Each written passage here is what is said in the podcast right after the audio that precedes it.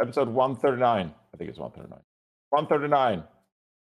It's going to be one of the craziest episodes I think we've done today because You need to do a little bit more is on fire. screaming in the intro. Okay, if you're really, you, yeah, Hashtag the Overwatch 139. Woo! Let's go. Everything's on fire. Yay. This is there we go. amazing. The Yeah. emergency episode. Yeah, the emer- the late emergency episode. Yeah. Uh, the- we started a bit late here on on YouTube and Twitch, and for probably like a good ten minutes, people thought we were gonna miss a week again, and just like in despair, just like no, Crying They're right missing in a week. street. not this week. No, don't worry, we're here. Ratchet Overwatch one thirty nine, um, the usual crew these days, I suppose. Um, so Overwatch, it feels like it's on fire. It feels like everything is on fire. It feels like everything is horrible, but I don't really think that's the case. Okay, I th- I, th- I think we're maybe overreacting a little bit. Oh no, the Um. So you know the, the opium, dude. I fu- I'm fucking ready to go, dude. I've I have I have like a, a fucking uh, one of those like gas tanks, you know, like one of those like dense, if, if almost like fire extinguisher kind of tanks. I just had that like right next to my bed, and when I sleep, I like strap on this opium mask, and I just sleep for eight hours, in just breathing in all the hopium. Uh, so I'm I'm good, Custa. You, you are you not feeling Disclaimer: good? Do not attach a fire extinguisher to uh, a mask. I and said it then was breathe it in like, I said it your was sleep. like a fire uh, extinguisher. But yeah, I'm good to go. Are you guys not feeling good? What's going on? It's just a tank. It's just a tank. You don't have to It's get. just, it's, yeah, just a, I, it's just an air. I have tank. two of them right there. You can't see them, but I have two Yeah. of them right there, pumping CO2 into the beautiful. You atmosphere. pu- are you pumping a hopium to the fishes? yeah, the, the CO2 hopium. Yeah, that's it. They need some mad hopium right now. Um, but yeah, I mean, we'll skip the mod segments uh, to start the week, I suppose, and just get into the actual news and what happened. So, um, let's start a bit objectively first. Like, what actually happened yesterday? Uh, what went down? Obviously, a lot to uh, happen with like the transfer deadline. That's August 18th. Um, and some teams looking to make some moves. There's some rumors going around. But let's stick to the facts first, or like what actually happened, and then we'll delve into rumors. You know, we'll speculate a little bit. Uh, but let's not get ahead of ourselves too much. So let's start with the Paris Eternal then, um, who made a massive move yesterday, dropped four players, brought in four new ones. Uh, this is a franchise that's one and thirteen. Um, they lost to the Vancouver Titans over the weekend. The players knew that they were getting dropped as they were playing the game. I believe I'm right. on that That one? feels. Uh, I mean, Yeah. 100. Which- percent They announced it the next day. They didn't just like cut them in one day after losing Titans. Well, Well, I mean, there if the rumor. Well, if have you heard the rumors about that, Washington? I have heard the rumors about. Justice, but let's be honest, that's definitely not the craziest rumor about Justice. That's, Yeah. way worse rumors. Yeah, that's a lot going on. So- But anyway, what, I was saying was, it's like if the Paris Eternal lost to Vancouver Titans, may you know, to some person that could have been like, oh, that seems reasonable. Like maybe that was the last straw, whatever. But they actually just like were informed before they even played the game, so that might have you know lent a hand to their pretty lackluster performance, not you know being as motivated and you know um, ready to play as they perhaps usually were. So feel bad for the guys. Uh, but they replaced four players. Uh, they bring in part of Odyssey, Lucamino, Ragatak, uh, Malthel, who's their Genji player. But then they bring in Krawi as well. Um, I'm just going through all of it, and then we can discuss it. Who is the tank player for Wisp? Um, uh, obviously, Odyssey, part of their team, they or well, they won the A side of contenders in the Junker Queen meta, mind you. So very relevant. And then Krawi um, got second place on Wisp, so they don't pick up Vulcan as well. What do we make of all this? Obviously, a huge move from the Paris Eternal. Do we like the pickups? Um, just general thoughts. Seems seems good. Um, I like my big confusion is like why didn't they do it during the you know three week break that we just came out of? Like obviously there's a lot of paperwork and stuff that needs to be sorted for that, but like it seems weird that the it happens in the middle of the season. And you know you you we all watched the Paris Eternal play this most recent weekend. It, they would that was the most lifeless performance I've seen in a really long time. Like they just straight up fell over against the worst, well the 0 and 13 Vancouver Titans. So I'm excited to see some of this new blood come in. Um, a lot of these guys have sort of been poised, like we've talked about, you know, Rack Attack and stuff like that. Luke Mino potentially coming to the league in the past. Um, but it's cool to see them come together as a unit because I think that always leads to more. As you said, there are actually just one A sides playing this meta, obviously on a slightly different patch, but the, the theory's all there. So I'm excited to see these guys get their opportunity. Do I think they're going to come in and like dominate the league? No, but I think they'll be better than the current iteration. Well, the most recent iteration of the Paris Eternal. Yeah, I mean it's. I mean, Real. I think also. Right now, Overwatch fans, they're on the Doomium, you know? Like you are on the Hopium, everyone's As on they the should Doomium. be. As Which they as should they, be. they should be in many ways, but also the Doomium, it's it's when we think about roster moves, we don't view it objectively anymore, right? Like Yeah. nowadays, if the roster move occurs, everyone's like, now this is what the Mayans were talking about in 2012. Like everyone's just like, they're like, this is the stone calendar fucking saying again that the world's ending and we're all gonna drown in blood, etc. It's like the Eternal were they were what were they? One in a 12, one in 11? What, was their in 13. 13? No, one in 12. One Yeah. in 12, yeah. like they were one in 12 and like the roster i mean it was ass the roster was ass the team was ass like don't get me wrong some individual talent on the team but it was very clear it, they were co-oping they were fucking just it was just awful it was an awful awful team it was not good so like roster moves like this should not be surprised like it just you would expect any team that's like doing awfully to replace a ton of players you know like Yeah, I, I it's think once there's again some, the timing. It's the timing of it here, right? the like that's timing. what, what it is. and also I think there's some added kind of like disappointment from the fans as well because this was genuinely like a fun and exciting franchise last year that obviously with a get, a get amazed as head coach like they upset a lot of teams. They came in uh you know brought some fun strategies with like naga playing the Pharah. they played like wrecking ball compositions. Like they were genuinely exciting and looked like an up and comer that brought in a lot of uh, european contenders talent and exceeded expectations you know almost like the London Spitfire this year and people expected them to continue continue with that and improve upon that. But instead you know they made some coaching changes during the off season um, they picked up Glister, um, they got rid of naga and, and made some changes that i think just led to this massive disappointment um, of this year. And so i think I, I I think an element of you know people being upset about it is the fact that people genuinely had like hopes for this team this year. Um, and it all went all like down the drain so quick so sudden and just you know led to this. I think that's what people need to be mad at. And like, obviously, you can be mad with the Doomium that Avast is saying, but if you're like looking for where I think the fundamental failure happened, it was the the removal. Like, they had a functioning team that was good, and instead of building on top of that, they decided to remove the head coach. Take out one of their best hit scans in Onigod and then replace it with a Korean head coach and a Korean player, which we can just assume at this point did not work. You know, like Glister barely even played for this team. J Mac, we haven't really heard much from, and their results, you know, haven't shown. And I think that is really where everything went wrong. So, you know, I feel bad for the players. I feel like they were not put in a great situation to succeed, but at the end of the day, you know, they just weren't performing at the highest level. Um, and you know, I'm excited to see the new players. I think this is probably a move as well. We- It's already been announced by Paris Eternal that next year they're going to be a Vegas Eternal or something like that.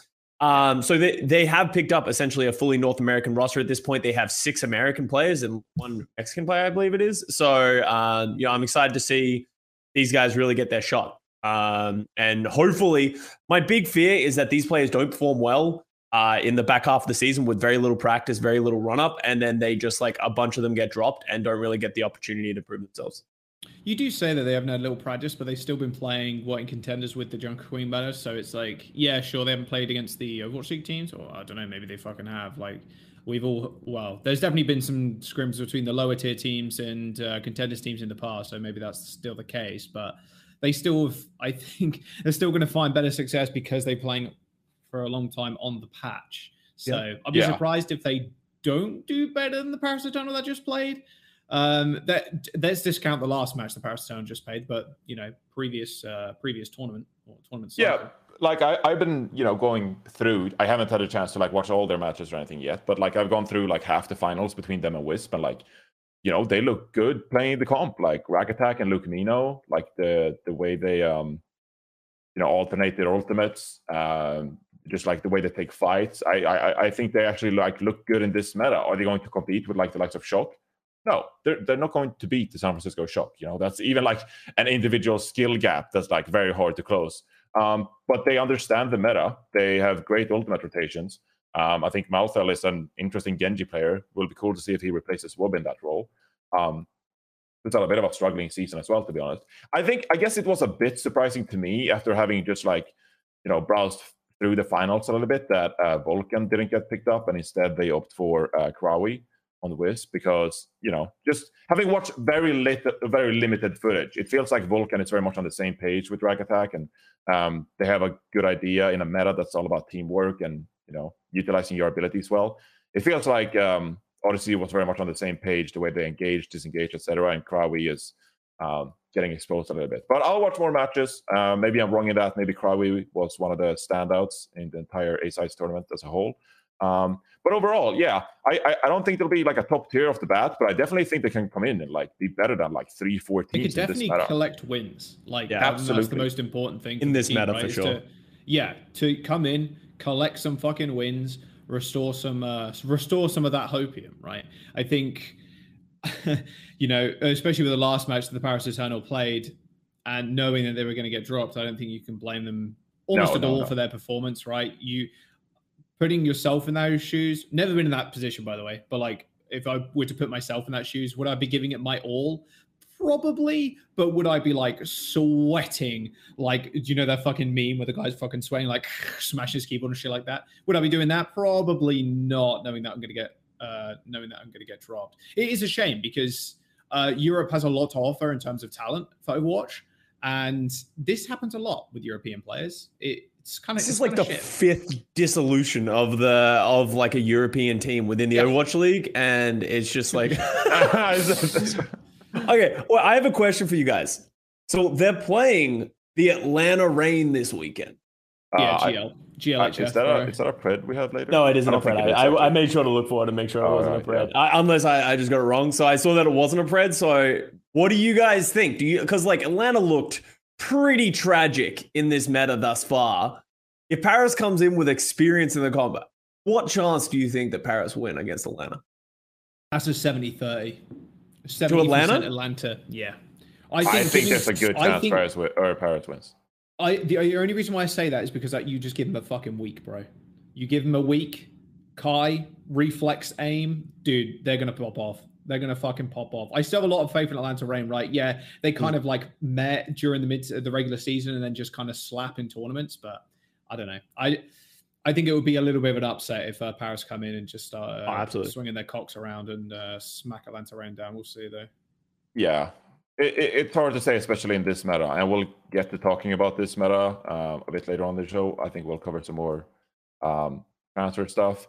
Let's uh, jump over to uh, another signing that happened yesterday and was announced uh, in the middle of this, uh, with a lot of rumors surrounding the Washington Justice. Boston Uprising, they announced that they had acquired the rights to Mag's contract mm. in a pretty. I mean, I guess it wasn't as surprising because there was the rumors about Washington shopping their players, but still, like Boston Uprising, picking up a tank player. This is something they like to do. picking up tank players is one of their favorite pastimes. Um, and so they pick up Mag, which I think is a pretty interesting pickup. You know, we know that Mag is a talented player, but also he looked like one of the better Junker Queens um, in week one. So what do we make of this this move? I don't think this. In, I don't think that I find this signing the Boston Uprising to be a very. I mean, I hope they hold. I'm pretty much hoping they hold on to him long term, because right now Punk looked really good when he played Junker Queen. I don't even think this I don't think this moves. This only matters if they're going to play, if there's somehow a meta shift on stage four and main tank is back in business, you know? Because, like, what Punk looks good. They've tried to bench Punk so many goddamn times, yeah. and this man is still standing in the league. Like, stand like, one, this is Bullshit, fucking uh, Marvel, Itzel, and now Mag is on the list. Punk God, will prevail. Holy fuck. Uh, yeah, yeah, like it's still, still on a two way contract, by the way. He's not gone, gone from the Boston Uprising, but he's. Yeah. I, I, just don't see what Mag. To me, this is like possibly, especially in this current state of the meta, this is like. Now, granted, I bet this has worked out way before that Punk. Maybe they didn't think Punk was going to be as good in the matches as he's been, right? Maybe it's like a match buff for Punk versus like scrims, which is why they wanted to pursue this trade, um, which makes sense. But on like at face value, seen after Punk's perform, this is like quite possibly one of the. This is like not even a great trade for Boston considering the current meta. Like now, if there's a suddenly a main tank shift, then I think it works out really well for them. So it's good to have Mag on their on their roster for main tanks. But for right now, like there are probably a bunch of other teams that would rather be that would love to get Mag to play Junker Queen for them. So you know, Right. Well, question- okay, let's let's you know take it one step further. Then I, I think we're all kind of middling on Mag as now. Uh, let's you know Boston Uprising they're likely to make the play-ins. Uh, obviously, we have no idea what the meta is going to be for the play-ins, but let's imagine there'll be anything but the Junker Queen meta. Do we think that Mag can be like an upgrade over itself and contribute to Uprising's play-in success? yes. Yeah. But the question is, is he worth the salary that they probably took for him? You know, Mag, remember, Mag came in as one of the most hyped rookie players to the Washington Justice last year. He's probably still on a pretty high contract. Plus, they just purchased the trade. They didn't give anything for him. So I think he's always going to be an upgrade for this team. But the question is, is he worth the money that they, they're going to pay for him in a season in which they're already struggling, right? It's not like Mag's going to come in and all of a sudden they're a championship contender or anything like that. Um, I just think it's you know it's a it's a minor upgrade. So I, I just don't really completely understand the move by Boston. It's I'm glad I I- you know I'll say this I'm glad they're at least investing in their team and that they're putting steps to try and be better because you know Washington Justice, as you said, are, are not doing that. Well, you know who they I need it's- back now that boston Sorry, Charles. I'm going to make this point and then No, you it's fine. piggyback off of it real quick. You know who they need back when we talk about investments and now that Huck's gone and maybe there's a chance. strike You? Striker comes back to Oh Boston. my God. we bring Oh Striker my back. God, Time No, to they unretire for I'm, the gonna- I'm third putting that time. hypothetical out there because guess what? Uh, uh, Boston won their match versus Atlanta because Victoria and Valentine looked sick. On top of Punk, Punk looked amazing too, right? But like their team overall looked sick. Their DPS showed up. The match they lost, their DPS were invisible. They need more consistent DPS. So you know, of Yeah. course, you bring back striker. you That's just who make sure you have a bunch of extra consistent keyboards DPS he can smash. Yeah, you just make sure you give him a big inventory of keyboards he can smash, and then he'll be good. no, it'll be good. All right, there we go. Now, Jaws, you can go. No, what I was just going to say, it's not going to pay off until we hit another patch or like another another tournament, playoffs or whatever. Like I, I kind of like the pickup, honestly. I think Mag's still a, a very good main tank player, Do, uh, but I think Punk right now is probably a better Junker Queen. I think Punk has looked like one of the better Junker Queens in the league currently. It's been a week, obviously things can change, and they probably will end up doing so. But I think Punk right now is stood out amongst the rest of the queens that we've seen. A lot, a lot of them, eh, you know, it's a different play style to a lot of tanks. It feels like the Outlaws have got it right in a sense. They put Danteh on it because it doesn't really play. It doesn't really play like Doomfist. Like they're two very different characters, but they feel way more DPS like. I remember when me and you, Scott, were playing in the fucking beta, and it was like this feels like a fucking DPS hero. Like It the is, hitbox right? feels like, Like- a fucking DPS hero, and uh, you know you commanding shout, and then you fucking send against you, and like you know, uh, I think it plays very differently to uh, a lot of what tank as a role has been historically, and uh, so I don't see Mag playing over Punk to be honest. If they do, Well, okay. Mag was really good though. Like that. He that's was. the thing. I was still- really I've got a lot impressive of faith in Punk. I will say, Yeah. just because Punk has had a, so much more time as well with the rest of the team.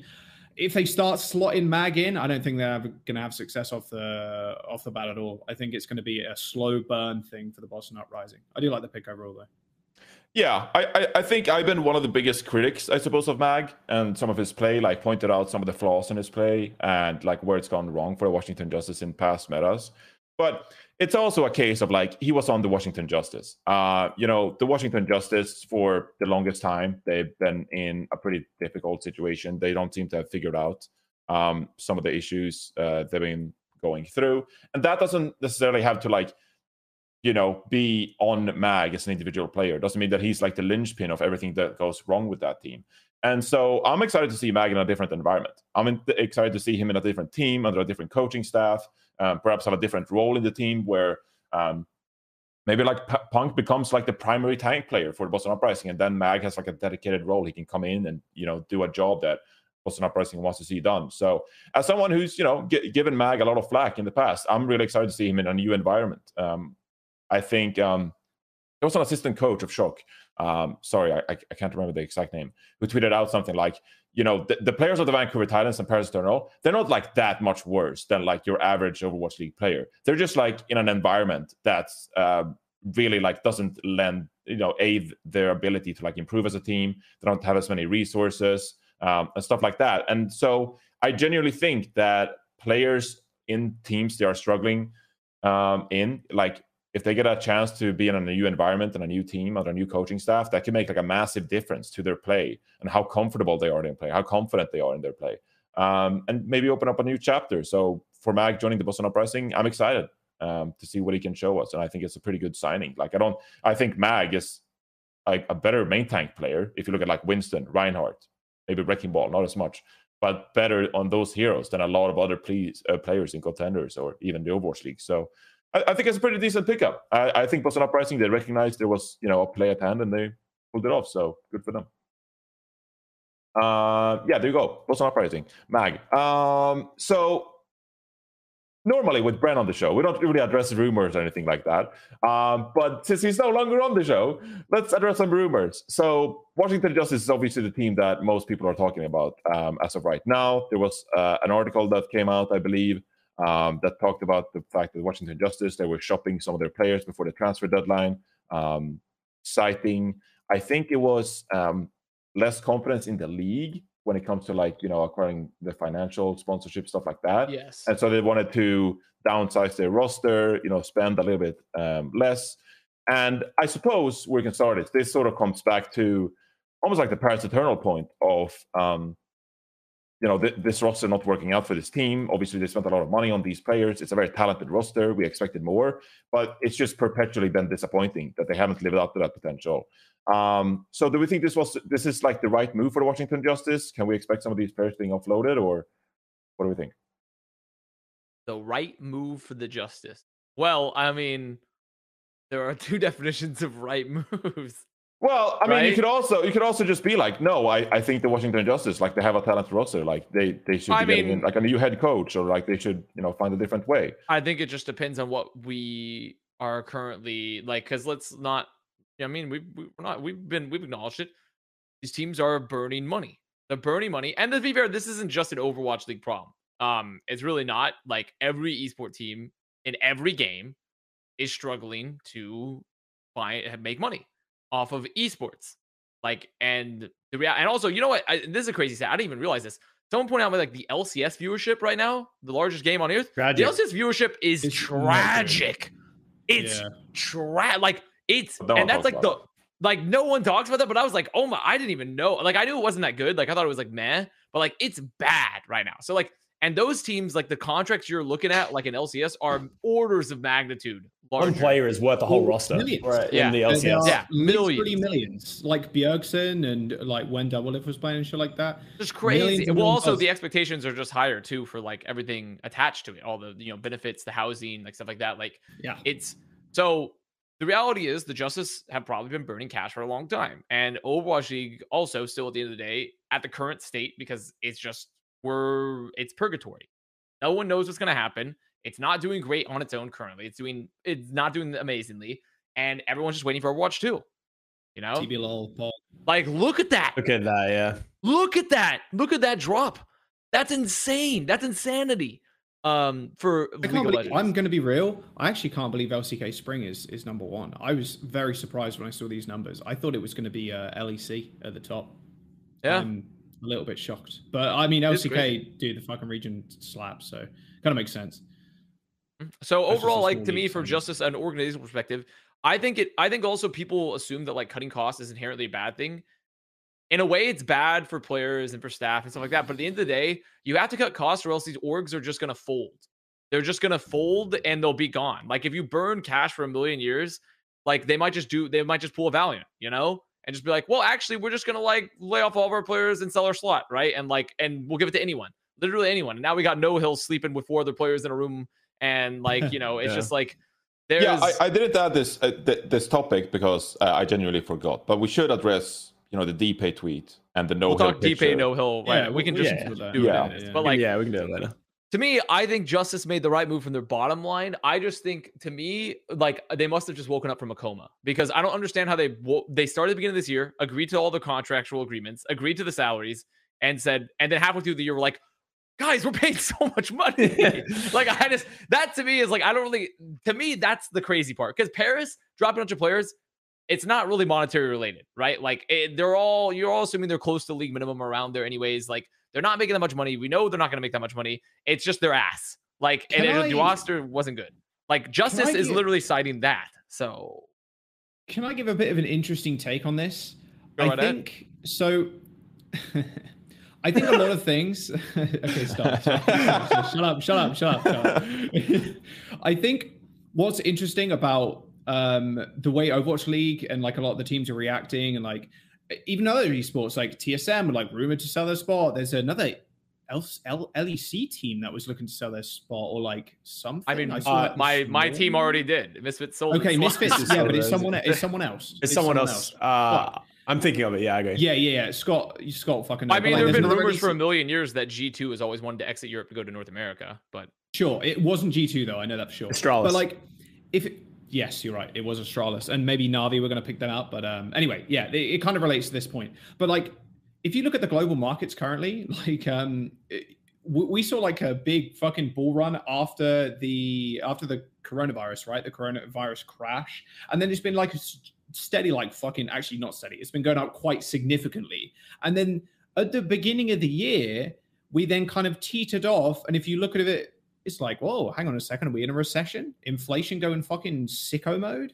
Like, I think it's weird to compare the two, where a lot of teams, a lot of orgs are kind of pulling back slightly with money and like maybe looking to sell their spots.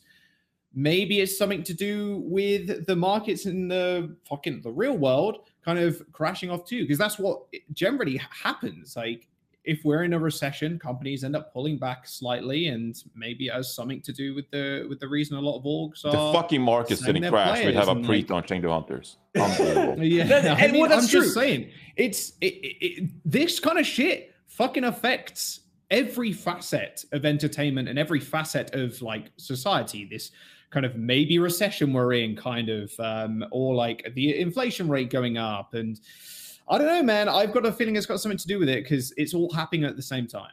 Yeah, I mean, I'm, I'm, I'm uh, yeah, there's definitely like environments where you know people heavily invest into like growth spaces like esports. Like, what the fuck is esports? Like, it's it's almost like an ethereal business. Like, oh, it's the future of sports. It's video games with competitive rules. We're going to invest in it and just There is two esports ETFs. Let me look them up. Yeah. well, hey, There FaZe, is. I had like think a short liquid, squeeze but- on it recently. they actually did. FaZe Who? kind yeah, of the other day. The yeah, FaZe like FaZe stock- kind of popped off. Actually, short squeeze, yeah. It, it like fucking plummeted like most IPOs do, and then it just, and then everybody was like, "Oh, FaZe has fucked everybody," because you know everybody on esports works in a one week memory and time span, so like they don't think about next week. And then FaZe kind of went on a, a small little run. It was uh, it was kind of insane. Yeah, there you go. The Van Eck video game and esports ETF beta shares. uh, video games and esports ETF and round. What is did is happening? laugh at beta ETF. shares? Yeah, it's funny. I mean, if there was an ETF to do with esports, it would definitely would be called Beta Shares. So, um, or, or owned by Beta Shares at least.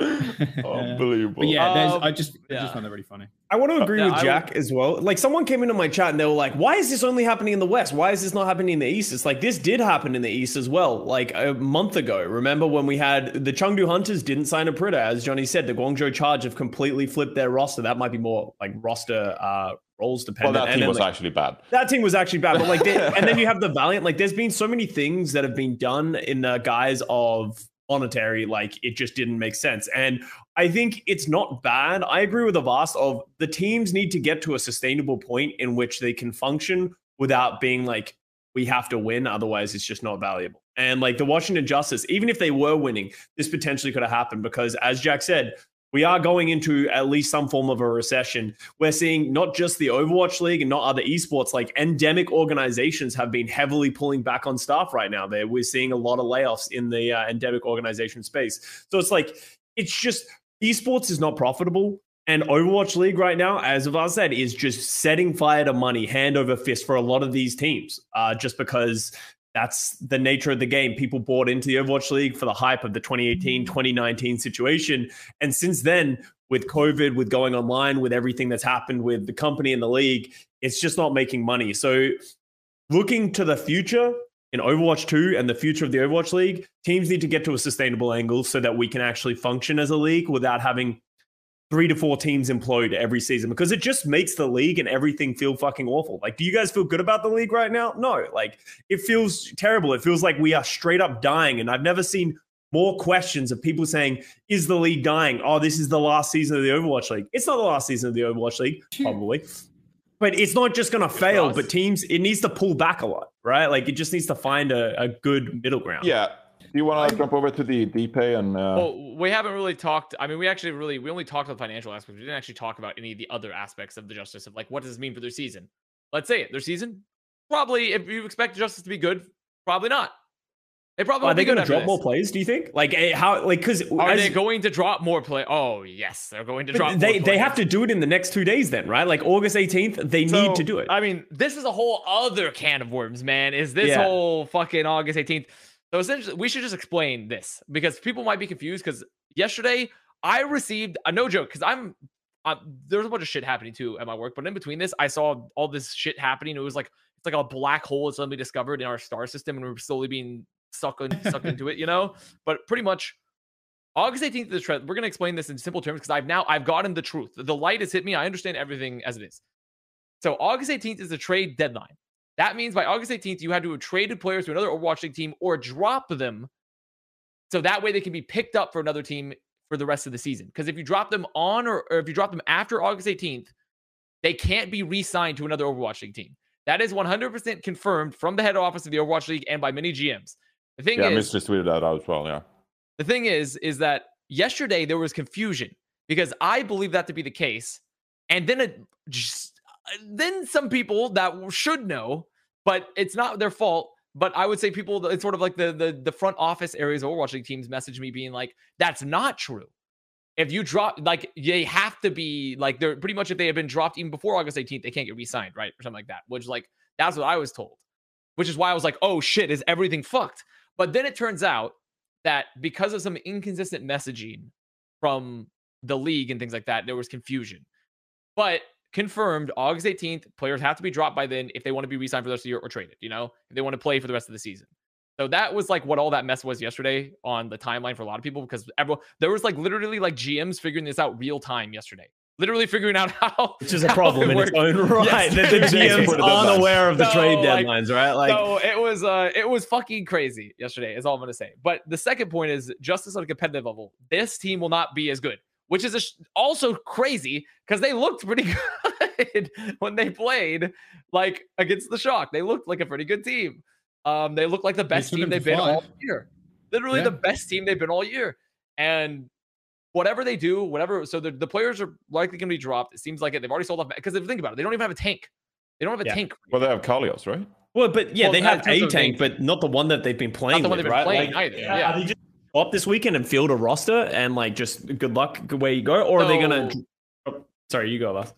I mean, I mean, yeah, you got it. Pretty much, whatever they pick up, there's going to be more people gone. The 100. percent It just depends on the timing of it um, which could cause some questions, I guess, because hopefully, because to me it already implies justice justice management when it came to the season were literally asleep at the wheel. They took some Valium or something, like they were like they woke up in a ditch and they're like, guys, like we're spending money, and they're like, we have to, we have to yeet our entire roster that we agreed on at the beginning of the year when we already knew you weren't going to make any fucking money this year. At least you should have known if you were paying attention. And then secondly, there's also like that worries me that like what's the timing going to be on the roster releases, right? Like hopefully they get everything if they're actually going to drop everyone they get everyone out on time uh, right like so that's the big thing is working against the clock on this trade deadline because if they drop anyone literally anyone before after august 18th that player cannot be resigned and contenders lock has already happened. They can't go to contenders team uh, either. Well, Bradford Ross Pure actually tweeted out the roster moves that occur due to the OWL trade line will be considered in regards to the NA contenders B sides roster lock. We will grant exceptions oh. if a team's oh. player has joined an OWL team meaning teams can fill their roster and continue in the tournament. Right. That's okay, that's well, more that's, for contenders. Though. That's more for contenders than Overwatch. That's just for contenders. Yes, that's yeah. for contenders, not for Overwatch League. But still, that's a that's actually one less area bad. Is that at least they could go contenders. Well, yeah. So I, I, I think the way to read this tweet is if like a contenders team, a top contenders team or whatever, they have a player that gets promoted to OWL, they have an exception to fill that slot, and they could maybe bring in a former mm-hmm. Overwatch League player. Yes, if they were yeah, potentially, yeah. yeah. Okay, gotcha. That, well, that's good. So, that's at least but it's exceptions. So you know, it's yeah. still a bit fucky, but it's not fucked. So yeah, yeah. yeah. Make it, make it that what we got. So yeah, that well, was the whole rant I had with that. Was that that was sure? It. But I, I, guess for the Washington Justice, I mean, they've been wanting to be successful now, you know, since they were in the league, of course. But like the past two years, they still had faith. I'd like to believe that they were going to be like a top tier team, and like they have Decay on their roster, and they signed Vigilante. Like they obviously wanted to achieve something with this roster, and it's just consistently underperformed. Like they didn't even make the fucking midseason madness. So one part of me can kind of like see them missing out on midseason madness, spending this much money, and just being like, "Fuck it." Honestly, dude, fuck it. Like, really. So, you know, it, it sucks, and it's a bit of a last minute kind of panic mode thing, but I, I can like understand where they're coming from in terms of like disappointment that they never were able to compete with some of the better teams. Yeah. I mean, but where do the players go? There's all sorts of places. Mag's already gone. Happy. I could see Happy. You know what? If Boston just pick up like Happy too, and they pick up Decay. I No, no, mean, yeah, no, yeah. I, I Boston don't see that mean. Yeah, can you imagine if Crimson and the got- came back sick. together? that would be fucking sick in this meta if they pick up Happy and the Yeah, K. But I mean, like, actually there's a ton of teams where like there's like anything of any team that has like a hit scan that they're not happy with, like totally happy with, and Happy will be a great addition. Think of any team that wants a better Genji player for this meta. Well, like it the is K it great is addition. it is funny because they have three damage players and they have three support players. Um, and I guess you need six. What's the minimum roster size? So how many have do they have now? six. They have, have they have have at least seven six. now, right? Yeah. Yeah. Do they have seven now? with because it's Kalios, Happy. Yeah, they have seven now. yeah so seven. technically, they can only get rid of one more player before they have to start replacing people because of the roster minimum. So I feel like there's just seven. uh, Well, not Kalio. So I guess there's like six players, three damage players, and two, three support players, and they're all like Spider-Man memeing each other. It's like who's going to be the one who actually like leaves our roster before the? So do you? So trade Johnny, the, the way you're thinking it's going to work is that they're just going to offload one more player instead well, of dropping their to adhere entire to the roster. roster minimum.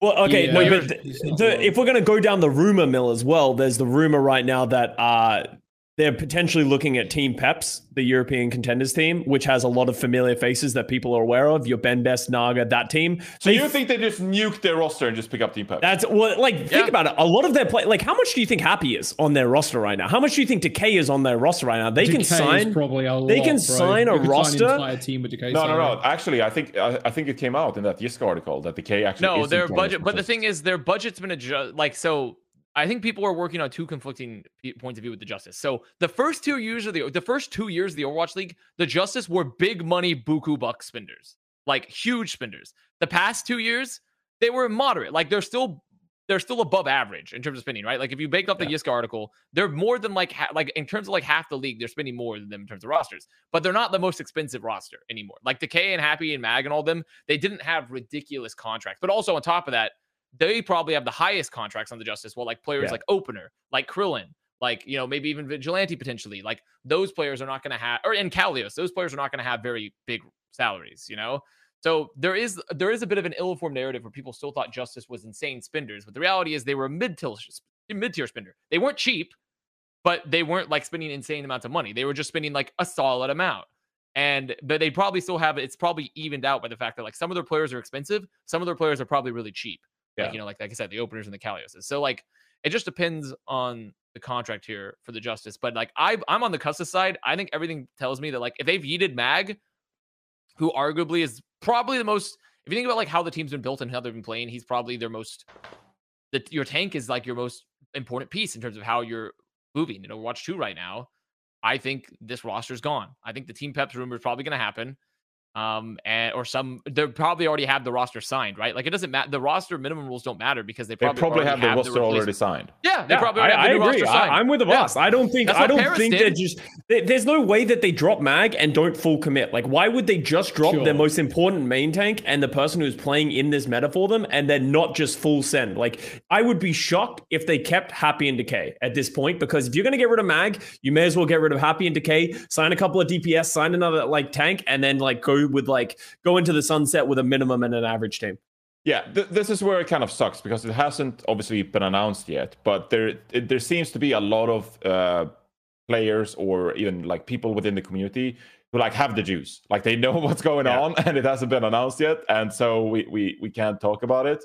Um, I don't have any insight, so I don't know. I, I have no fucking idea what's going on, but there there seems to be like everyone just talks about all of the Washington Jews. You're like, oh, you have no idea what's going on with Washington, and it seems to be like a big deal, but it's not announced. We can't talk All about it need to do is go to so- any one of uh, any one of our Twitch chats at any moment in time, and they probably have more information than we do because you know, Oh yeah, the Twitch just- chat. They're uh, yeah, the Twitch chat, yeah.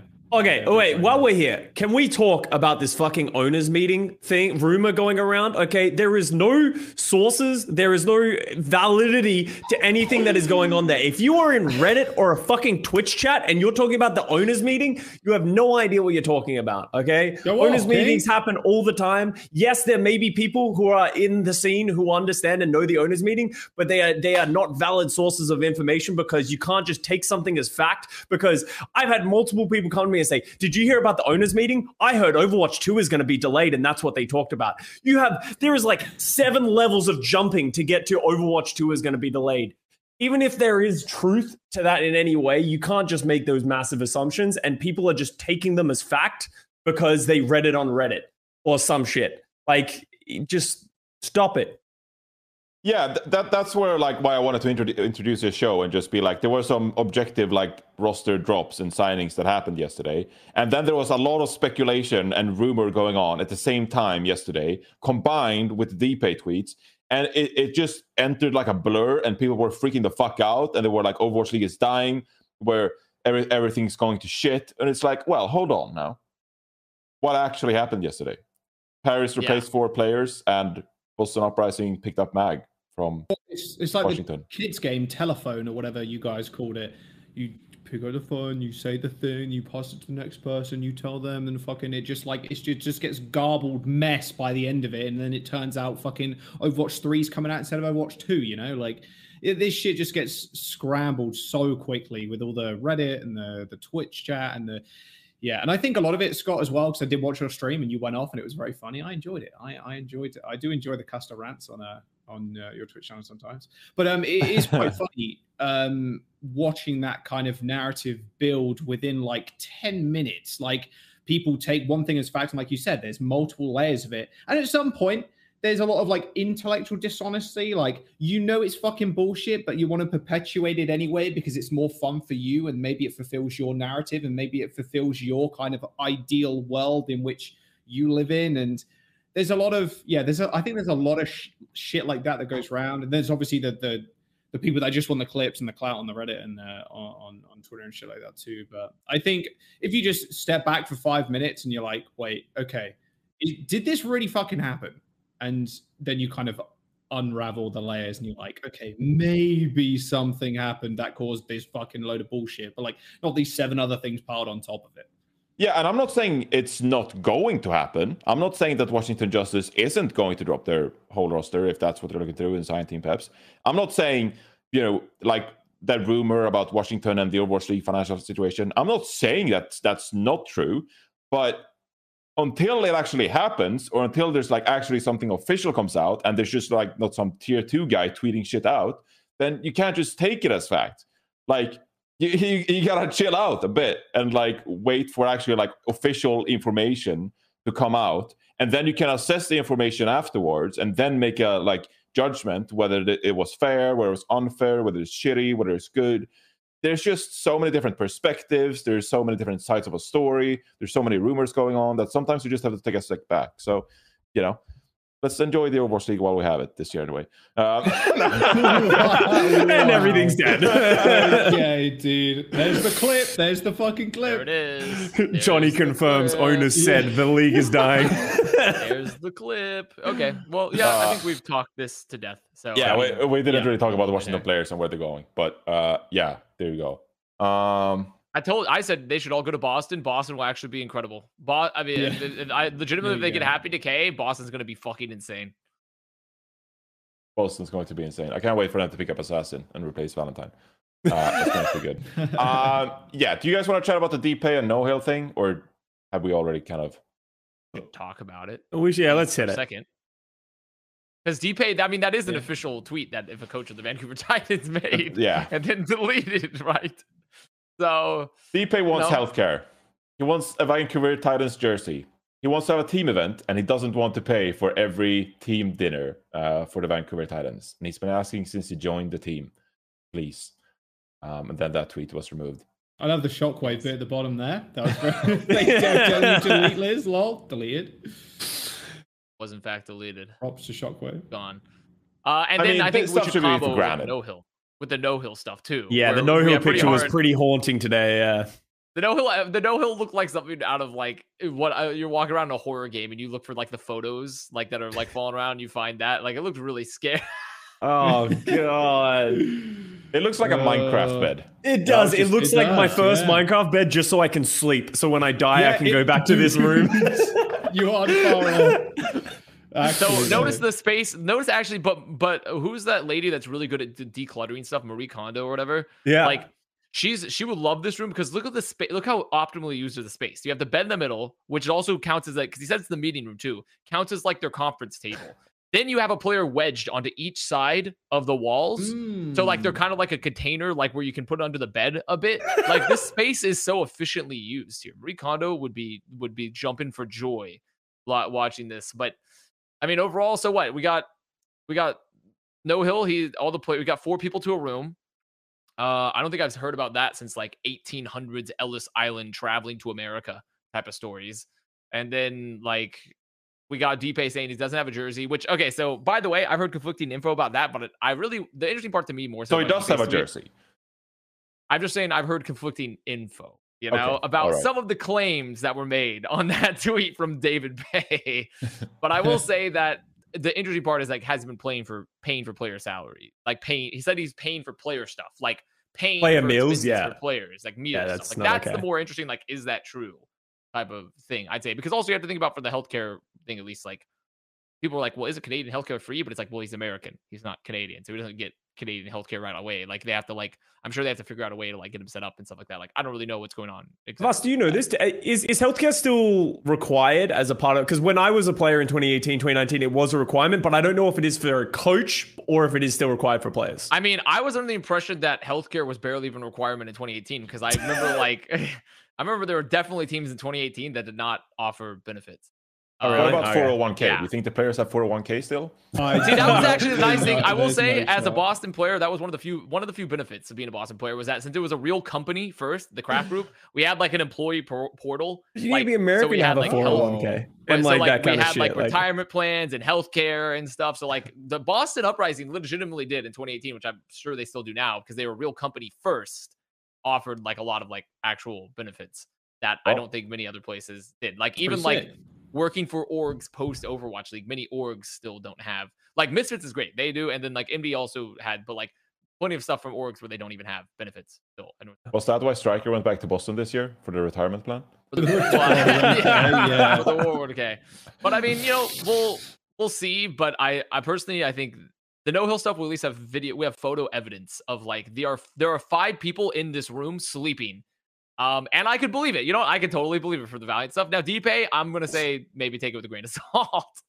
some of Yeah. the things, some of the claims that were done there.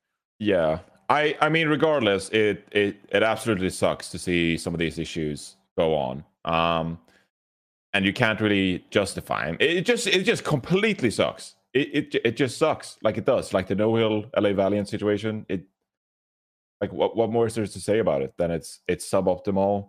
Um, you know, it's been very apparent that LA Valiant have been reluctant to spend money and invest money into that franchise now for a couple of years, and And that's a collapse, by the way. When we talk about like when that justice conversation earlier of like we need teams to equalize their spending, that's what a collapse looked like. It's Yeah. five players in a room all using that same bed then to like eat off of and take meetings. like this is a collapse. This is when your the franchise has no support. You sell it to like literally anyone that will take it, type of thing. Like because remember, technically Immortals owns a slot, but they don't operate this. This is operated by a company in China. I believe it's LGE.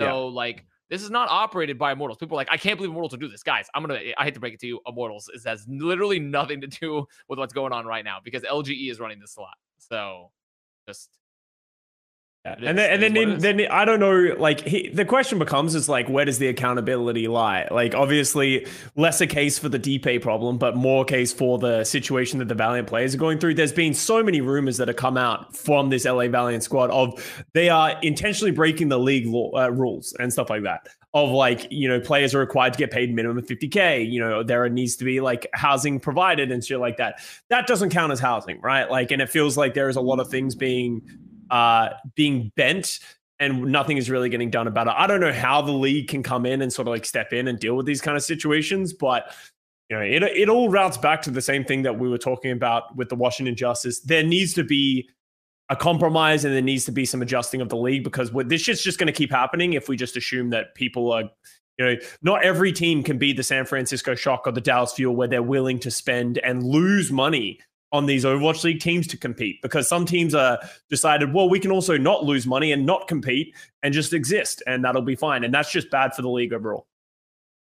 Yeah, I mean, for for for Immortals and LG here, I mean, it's it's like I don't I don't know how Immortals operate in the other esports, but they're not like a top tier organization, uh, like some of these other organizations that have franchises, right, and are like trying to maintain a good image, PR stuff like that.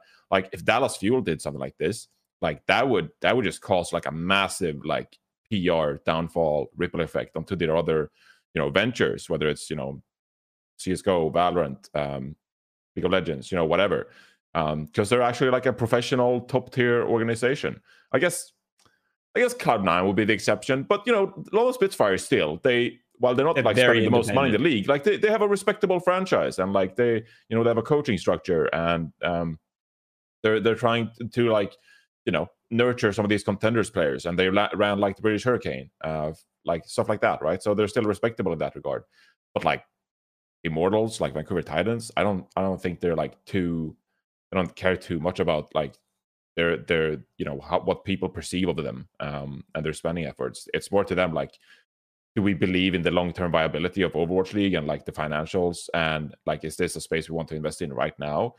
My hope is just like with the Overwatch two and you know a great content plan, maybe like a return to uh, you know user growth for the game. Um, you know maybe Overwatch League flour- flourishes at least, or not flourish, but like improves like the viewership and stuff like that we get maybe you know some sponsors back in in a year or so like when that stuff improves maybe there will be some kind of you know one thing leads to another and some of these franchises again will be open to um, spending a bit more money and investing in their infrastructure and stuff like that but that's about what you can hope for right when does the league have to like I don't know if this is even possible, but like, when does the league realize that like what we're currently like? How do we deal with the LA Valiant situation? Because like going into next year, what's going to change? Like nothing's going to change if the LA Valiant. Like there, I feel like there needs to just be some form of adjustment, or like well, I mean, teams willing to sell their teams to other people. There needs to be some form of like I don't know, but I, as I said, I don't, I don't do this shit. All I can say is that from a from someone who is a fan of the league and works in the league, it's just really shitty having these teams exist, and it doesn't feel like there's an exit strategy yeah. or an entry strategy. I mean, it's tough because it's why like a model like Valorant's partnership model is more valuable because you don't take since the league has received buy-ins, which by the way, the majority of those buy-ins haven't been collected, which was the report, you know. So like technically they've received buy-ins, but not actually received buy-ins. Like they've received some money, but not all the money. But like since they've received buy-ins, the league, like part the teams that are part of the franchise league have a lot of power here, right? Because like especially in a situation where like we aren't dealing with valuable commodities, right? Like currently an Overwatch League team like is not a valuable commodity to most people. Like if you have a franchise slot, like who's gonna buy it? Tell me, like there's very few people that are currently looking to buy Overwatch League teams, right? So that's the problem that we're locked into is that like if you're looking to sell a slot, who's going to take it? So let's say the league's like Valiant, you've, you've committed too many crimes. You have to sell your slot. Who buys it? You know, like that's the issue, right? No one's going to take it. Like if now if you tell them like, okay, you can take this slot for free, then people might take your Overwatch League roster. But what org is going to get rid of their slot for free without like money in yeah. transit like taking place there, right? And that's the issue that is happening with the buy-in league when there's not a lot of interest versus a partnership model where you can kick people out willy nilly because they don't pay you money. You give them money, right? Like they're giving the privilege to work with you and you can kick them out whenever you want versus like they are paying you to participate. So they have a vested interest and you have to help give them their money back, essentially, help them earn.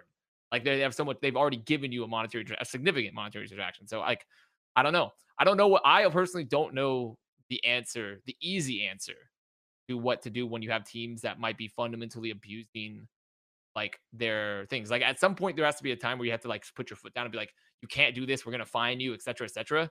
But it is a very uneven distribution of power between the league and the teams right now, um, currently, because it's just they're kind. Of, I mean, like how what do you threaten them with? Like how what do you do? Like there's not no one lined up to take it unless they can unless they have the option to somehow strip them of their roster and and their spot and give it to someone else for free.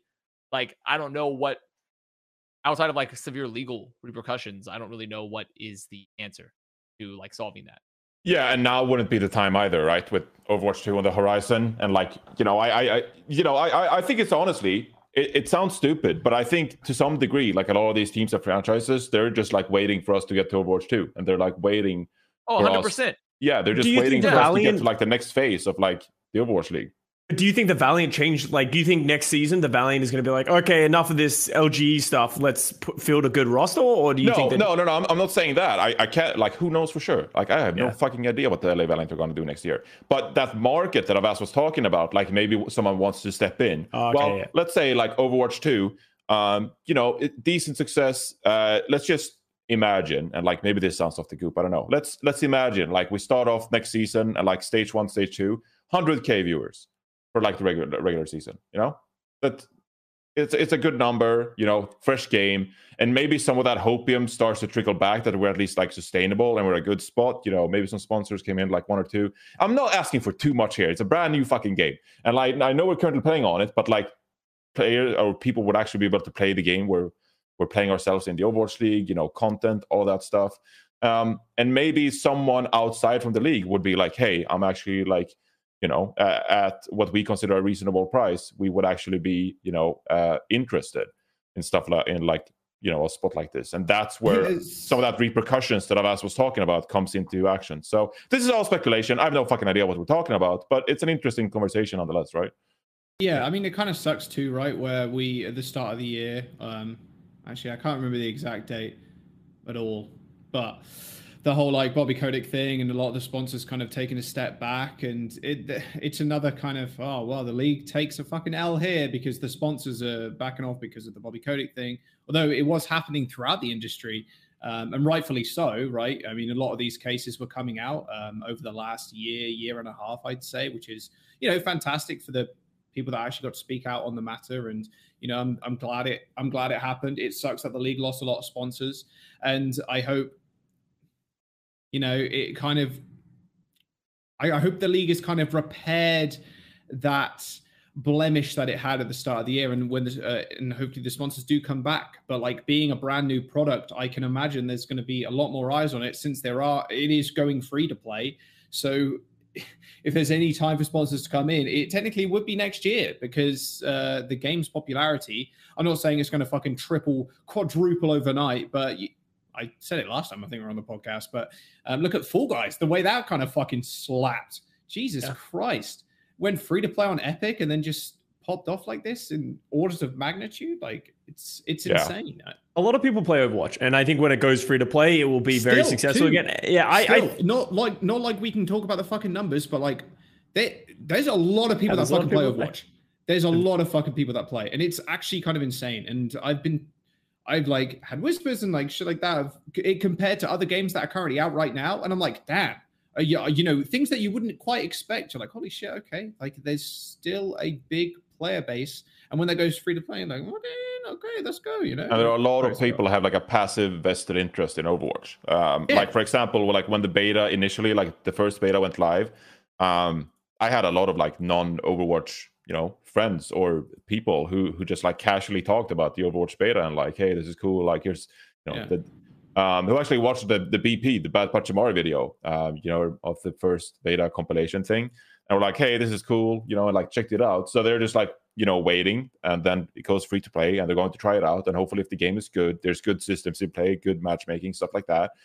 That can mean like that they are more inclined to jump on Overwatch at the end of like a Tuesday you know work day and they're like hey i'm gonna jump on overwatch with some friends you know the console community like there there are a lot of people who are aware of overwatch it's one of the most successful games when it comes to like like the universe and like people are being aware about it. I think there was some survey or something I mean, like that. Scott where... has a good stat on that. Like, what was the percentage of people that recognize? Overwatch? There was yeah, uh, very recognizable. Exactly, yeah, it, yeah, it, was it was something like uh, in the FPS genre if you like they were doing surveys and it was like 97 or 98% of people who play fps knew what overwatch was in comparison to your other games uh, and like number one was like fortnite and the second one was overwatch so like it's one of the most brand recognizable FPS games. Remember, we were we were in the glory days in 2016. We could do no wrong. Like the game was just so much fun. There was so much hype around it.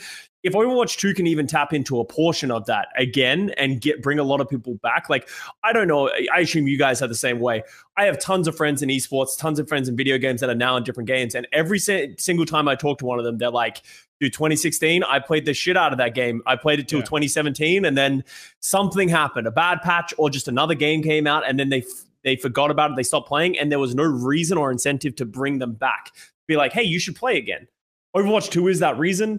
And I think my optimism for the league comes from the Microsoft acquisition for next year with Bobby Kotick hopefully leaving, the Microsoft acquisition hopefully going through. Obviously, that's not going to have adverse effects on the league anytime soon, but hopefully it should bring back sponsors and hopefully it should incite change in the future. the trickle down effect, right? Like that giant player base. Well, hopefully, you know, bigger player base than what it is now, and then eventually people start trickling down through like the esports. We already have like it's not the biggest icon in the fucking world in the in the game, but it still says Overwatch Esports or Overwatch League in the fucking main menu. Um, they're not going to go ahead and fucking hide that, or if they do, please don't fucking hide that shit. Just uh, leave it on the fucking main menu, and you know when the games are on, it's kind of nice because remember when the fuck did they actually even add that? Like the whole like Overwatch League thing, and then it says live when the games are actually live. Like that is quite a big thing. Couple of years ago. To- I mean, It was a couple of years ago. It definitely wasn't when the league came out, right? I'm No, no, pretty no, wasn't. sure. No, yeah. the skins came out, and there was like the Overwatch League. yeah, and it's but- it's cool to see that little bit of integration. And from what we've experienced thus far, the devs are way more willing to kind of put a little bit more time into the esportsy side of things of the Overwatch um, of the Overwatch ecosystem, which is great. I mean, it's quite obvious, right? I mean, we playing on the game that's not even fucking out yet, and the devs are very much willing to take feedback from pro players and creators and shit like that too. And yeah, I I, I want to be as optimistic as possible because otherwise I'll just be perma doomer. You know what I mean? Like, uh, you know, doom scrolling Twitter and social media all the time.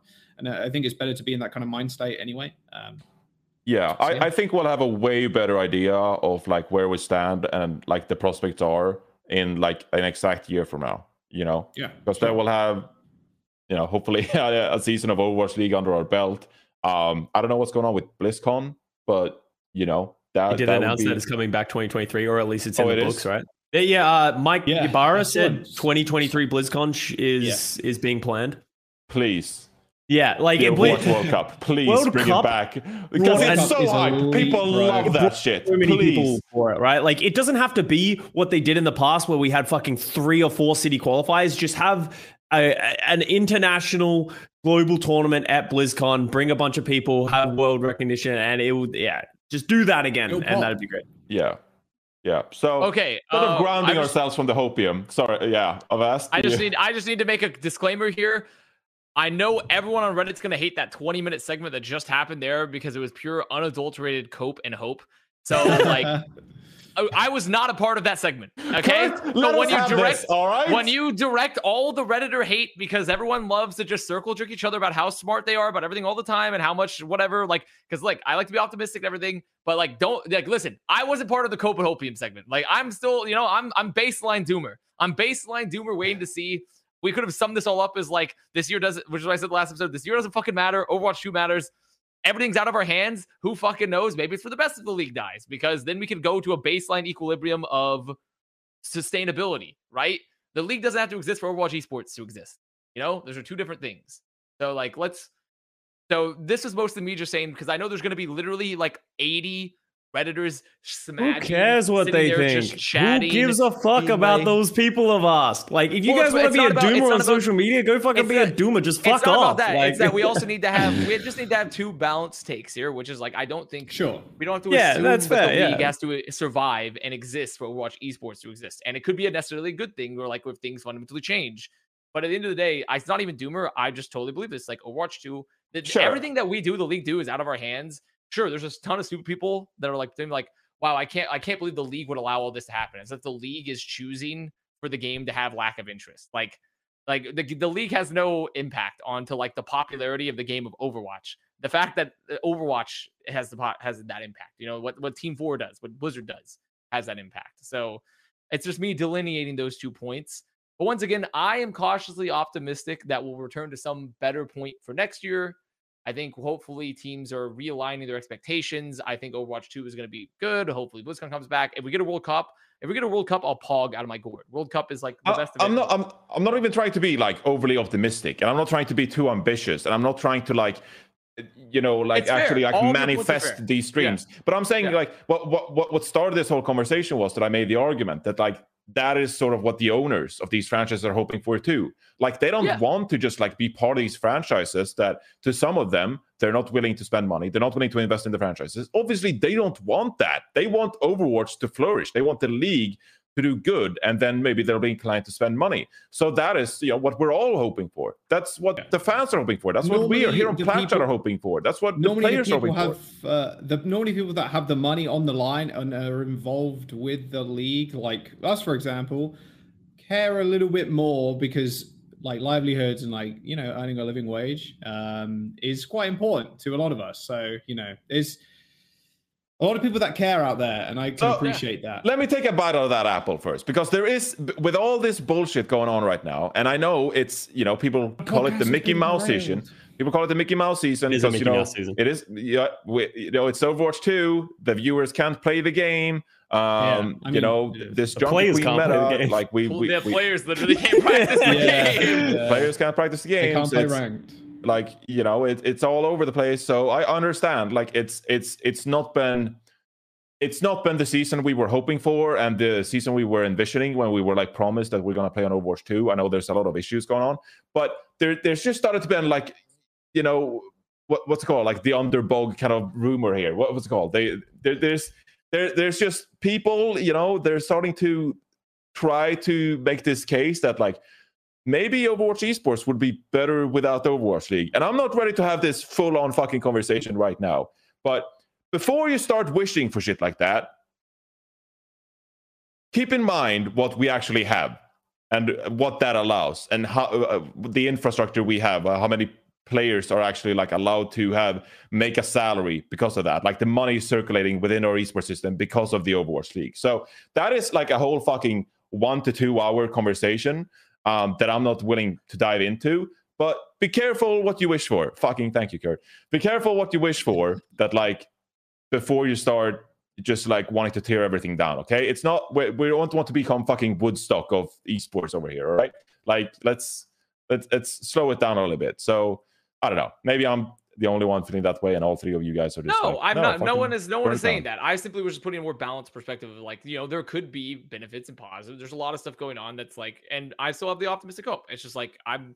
I just wanted to balance out a little bit because it was, to be honest, we weren't really moderating the amount of cope that was going out for about like. we were not minutes. moderating. No, No, was we- flowing. moderating We did talk Doomium for the first like 30 minutes of the Yeah, show. yeah, so I think I thought we were trying to Fair. counterbalance ourselves because if people had listened to Plat Chat at that point, they'd be like, man, this shit sucks. But like the whole point of it is that there's there's optimizing. And like I agree with you, Voss.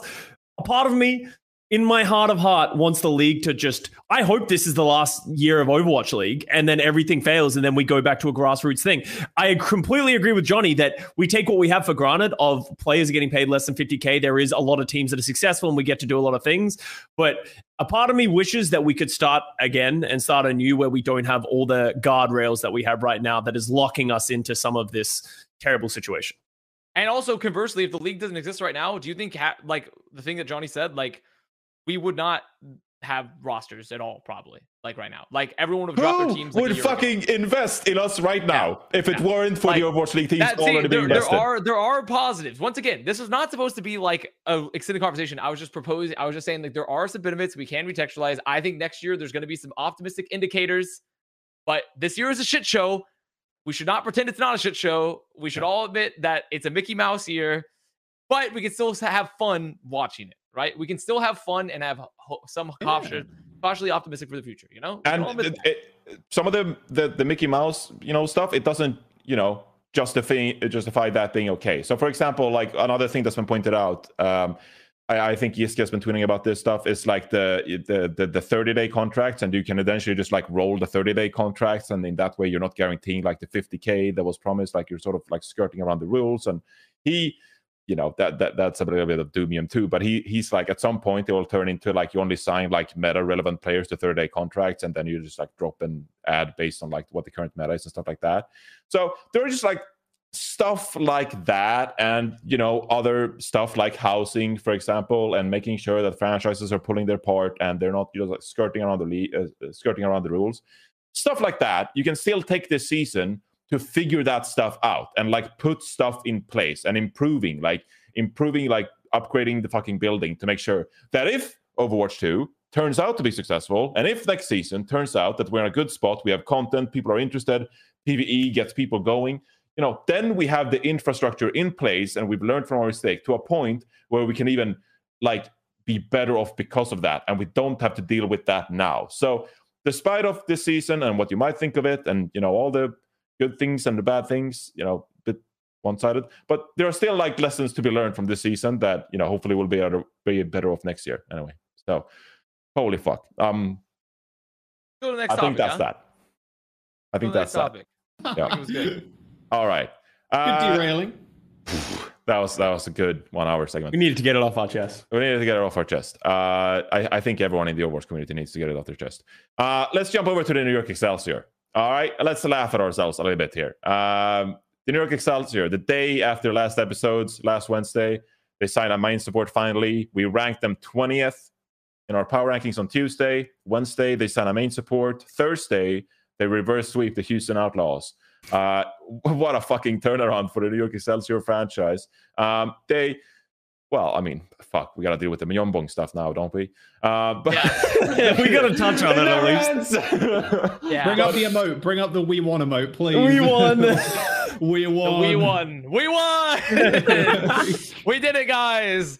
I mean, we didn't talk about, but the Beyond, but the Beyond stuff in hindsight, when we think about all the other things, was really a minor blemish of all the other horribleness that's happened. well, he did minor- get dropped through Twitter. Like that is the But real yes. horrible thing. The graphic thing doesn't is- matter, but like But the, I we're, I'm, but the thing is, it's I'm saying more on the cosmic scale, right? Like it's one thing if one person loses their job in a horrible way versus like, oh yeah, like by the way, the league's folding. So like I'm just saying like the scales are different, right? but yes, it is. I would. I'm here. We're gonna drop a couple things. We're gonna drop a couple things today on this because as someone that works very directly with multiple orgs now, I have a great insider's perspective on stuff like happens, and I'm going to also rage at online people. So first of all, first of all, this is just my cope because, and also people keep on saying I work for Mayhem. By the way, I don't work for Mayhem. I've literally done almost negligible work with Mayhem. Just gonna put that out there. Secondly, Adam's drop was not like this. Adam was informed ahead of time that he was being cut via call before the announcement. It's just unfortunately the Mayhem chose a bad strategy and did not give him his separate announcement post. They included in a series of posts. That is not equivalent to not knowing you were getting cut, then finding out you were getting cut via Twitter. Two separate issues there. Secondly, I think a lot of I think there was a lot of un a lot of hate that was quickly corrected towards the New York social team for this when it clearly wasn't their fault. They were told to make a post. However, the victory graphic with Myung Is very funny. well, that's That- definitely on them. Yes, Rumor was that was that- Photoshop. that's It wasn't an actual That's thing. literally the We real, Won yeah. emote on my channel. It's Myunbong as the victory graphic. Like it's the We We Won won. emote. Like We won. Holy fuck. that is that's a little bit more of like okay maybe there should have been some oversight into what the victory graphic was because part of someone that's worked in that side and like seeing people working with it it's you do want to make sure like okay what deliverables are going out from players that have been cut right so like i will say there's some warranted criticism in that for the social team but to be fair they got a ton of unmitigated hate for no reason for the initial post which was by far the worst deal Yeah. um and it wasn't their fault so from the enterprise perspective like i think there was one thing that wasn't their fault and one thing that was far more minor that kind of could have had some more oversight that they probably had a lot more direct control over. Um, but overall, holy fuck, this was bad. I can't believe it. Oh, yeah. The other third thing too, actually, I want to add, as someone that sees social teams and marketing teams work and has been a part of them, people were saying it was uncalled for that a player would ever, that a social team would ever know a player getting dropped before a player. But no one's considered the fact that, like, what happens if they have like a bunch of videos they film with the player that go out after they release them, right? Like, there's all these deliverables, things you make for sponsors that get filmed that could include this player. There's all sorts of stuff that like posts, like there's all sorts of graphics, merch things, shoots that could include this player. So you have to let the relevant a template. That Yeah. fucking we won graphic is definitely just a template. Yeah. Like Yeah, exactly. It was, but that's was something where you check. That was the my, the only bit of course Yeah, for there sure. is that you check the template, right? But the point being is that social teams sometimes have to know ahead of player time, just because you have other stuff going out from your org that you've already pre-made. you've pre-constructed that are scheduled to go out. They've been scheduled to already go out. It's not like a it's not a human being saying like, "Oh, hit post." It's like they've done a scheduled tweet. The tweet is going to release. Like so you have to let them know ahead of time that like, "Oh, wait, by the way, stop this," right? The issue there is not the social team knowing ahead of time. The issue is that it was not communicated to the player in a timely manner before they learned via tweet. That's the issue. The whole issue here was that Myunbong did not know he was getting dropped. It was not who got informed before him. It was not everything else. Is that Myunbong did not know he was getting dropped before the tweet was made. So that's the problem there, and that's also a failure from their comp ops team. From I'm a from uh, there's no way your GM and coach were not like there has to be some sort of failure from what's going on from like Gesture and Nugget yeah. on that department, like a million percent. It's it's yeah. most uh, almost certainly on like the GM or the person who is handling those kind of things because the social person isn't the one being like you know oh you know let me go talk to Myunbong or anything like that. They are literally just told from above them this is happening. This graphic needs to run on this date, and they just fucking hit that. They they schedule it as Avast says, and it goes. Like if the player is not told during that time, it is no in no means relevant to the social media manager. They're just doing their job as Avast said though, that the graphic they need to do their own due diligence and make sure that they adjust. Probably should have double checked that. It's a yeah. very easy mistake to make though, right? It's a yeah. very easy mistake to make. People want to be like they want to act like they've never made mistakes before. People do, but that's something that was actually more in their control. The other player announced with Myunbong was not really. That was like someone fucked up. That wasn't them. So yeah, it kind of sucks as well because we, we we just had like a theoretical conversation like in a group chat or something this past week and like talking about like some of the good G- GMs around the league. And like I would have been prepared to state like Nugget has like you know say say what you want about New York Excelsior like the past couple of years but like he, he's made some sensible moves and like he's he's done like even if New York Excelsior is disappointed this year, like I could see that then, but oh, we're gonna pick up Yaki and like Flora and like, oh, we're building out a team here, and like it hasn't been the season so far, but like, you know, I, I, I still kind of like respect him, and then you know this kind of stuff happens and it's unfortunate, whatever. It doesn't, you know, it, it's not this kind of issue with Myunbong. It's not, you know, correlated to like roster decisions and actually like picking up head coaches and stuff like that.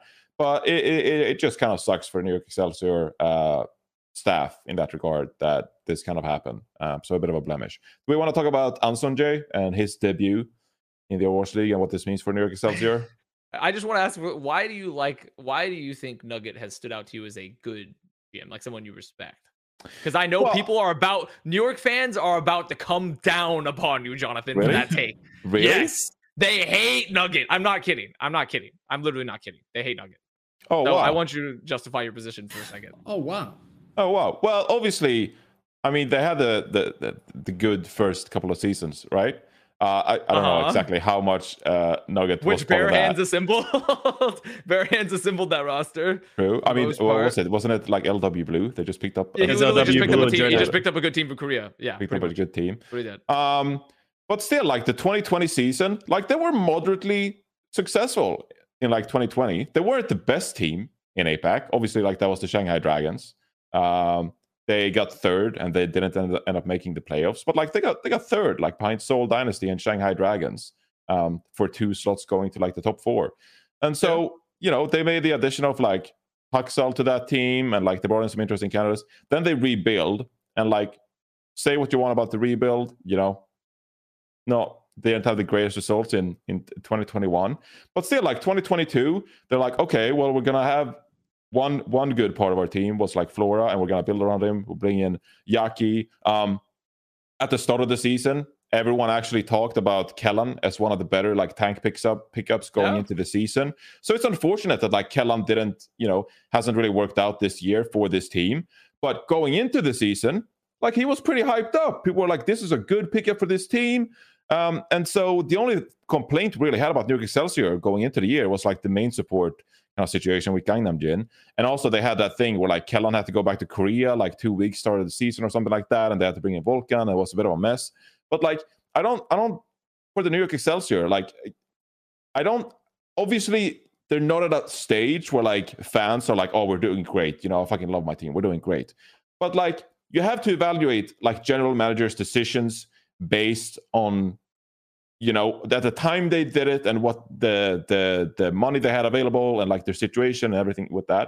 And i think in general like new york excelsior even though they're not as successful right now as they were in 2018 2019 they made some decisions I can understand that has led to results they didn't necessarily want, but they still made some like understandable decisions, and I, I think that's better than making fucking dumb decisions. Fair uh, enough. that fair enough. I just teams wanted to just I just wanted you to clarify because I know I don't I just want people are gonna be mad. You can be a good GM and make respectable decisions and not be successful. It happens. Fair all enough. right. Yeah. You- it happens. Okay. Okay. So I just wanted to clarify that. You know, I think I think that's completely valid. I think that's a completely valid point.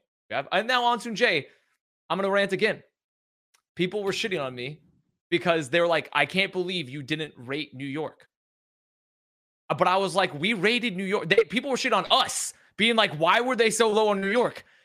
As if this was filmed when we knew they had on Jay, and they would take like the like. Sometimes I just can't like being a public figure. Like I, you know, we've talked about it before. We're like, you just got to get over it. But sometimes the takes are so papige that I just don't understand. You gotta how stop reading getting this Reddit, Avast, man. You got No, you. but it you wasn't are- just Reddit. I was No, I mean, on hey, social yeah, I mean, on Twitter, and, and like- people are gonna come into your chat. I, oh, I got bro. Dallas fans coming into my coming into everything, but I can't believe they I disrespected Dallas going into this he stage. hosts It's- the co-stream. He hosts the co-stream, co-stream where all the Reddit people go to hang out during all the matchups, Yeah. and he has to Yeah, like nurture well. them like they're you know. No, no, no, just no. the no camera. my co-stream is a very. I would say it's much more reasonable on average. The people It's a that lot are of we my, won spam, fans honestly. and like.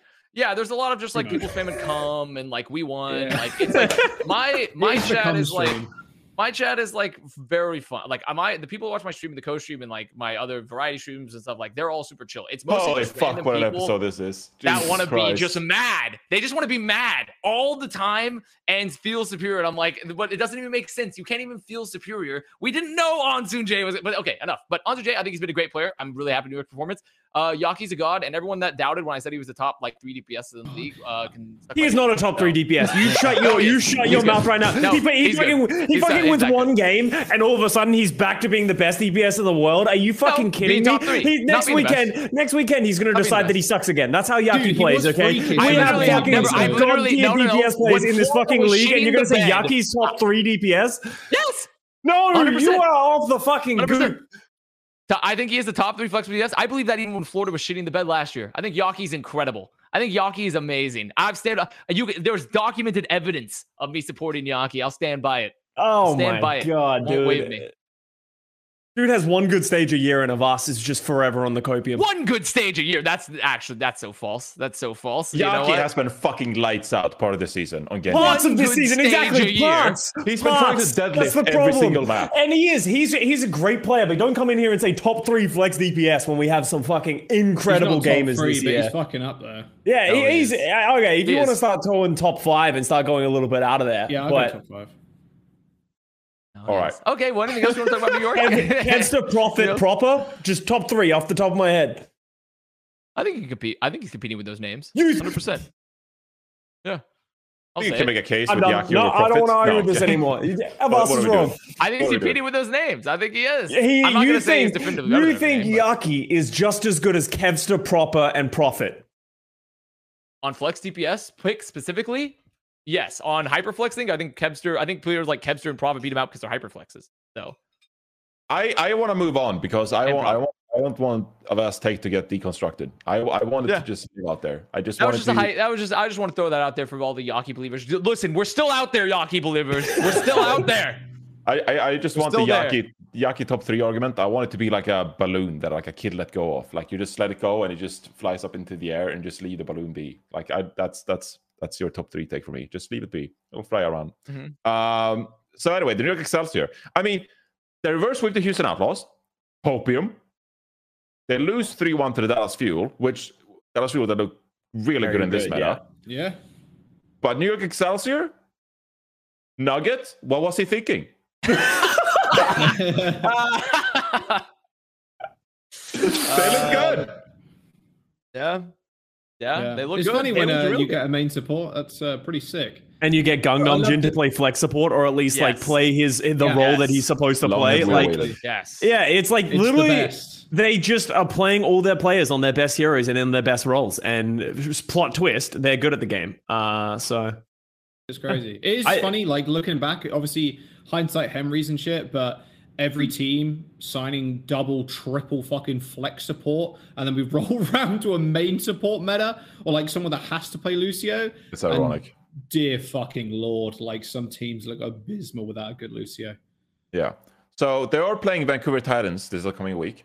Going to be a going to be a great game. I mean, they fucking win that. yeah. Then they play the San Francisco Shock. Oof. They. But then they, have that. Paris Eternal, Florida Mayhem, Toronto Defiant.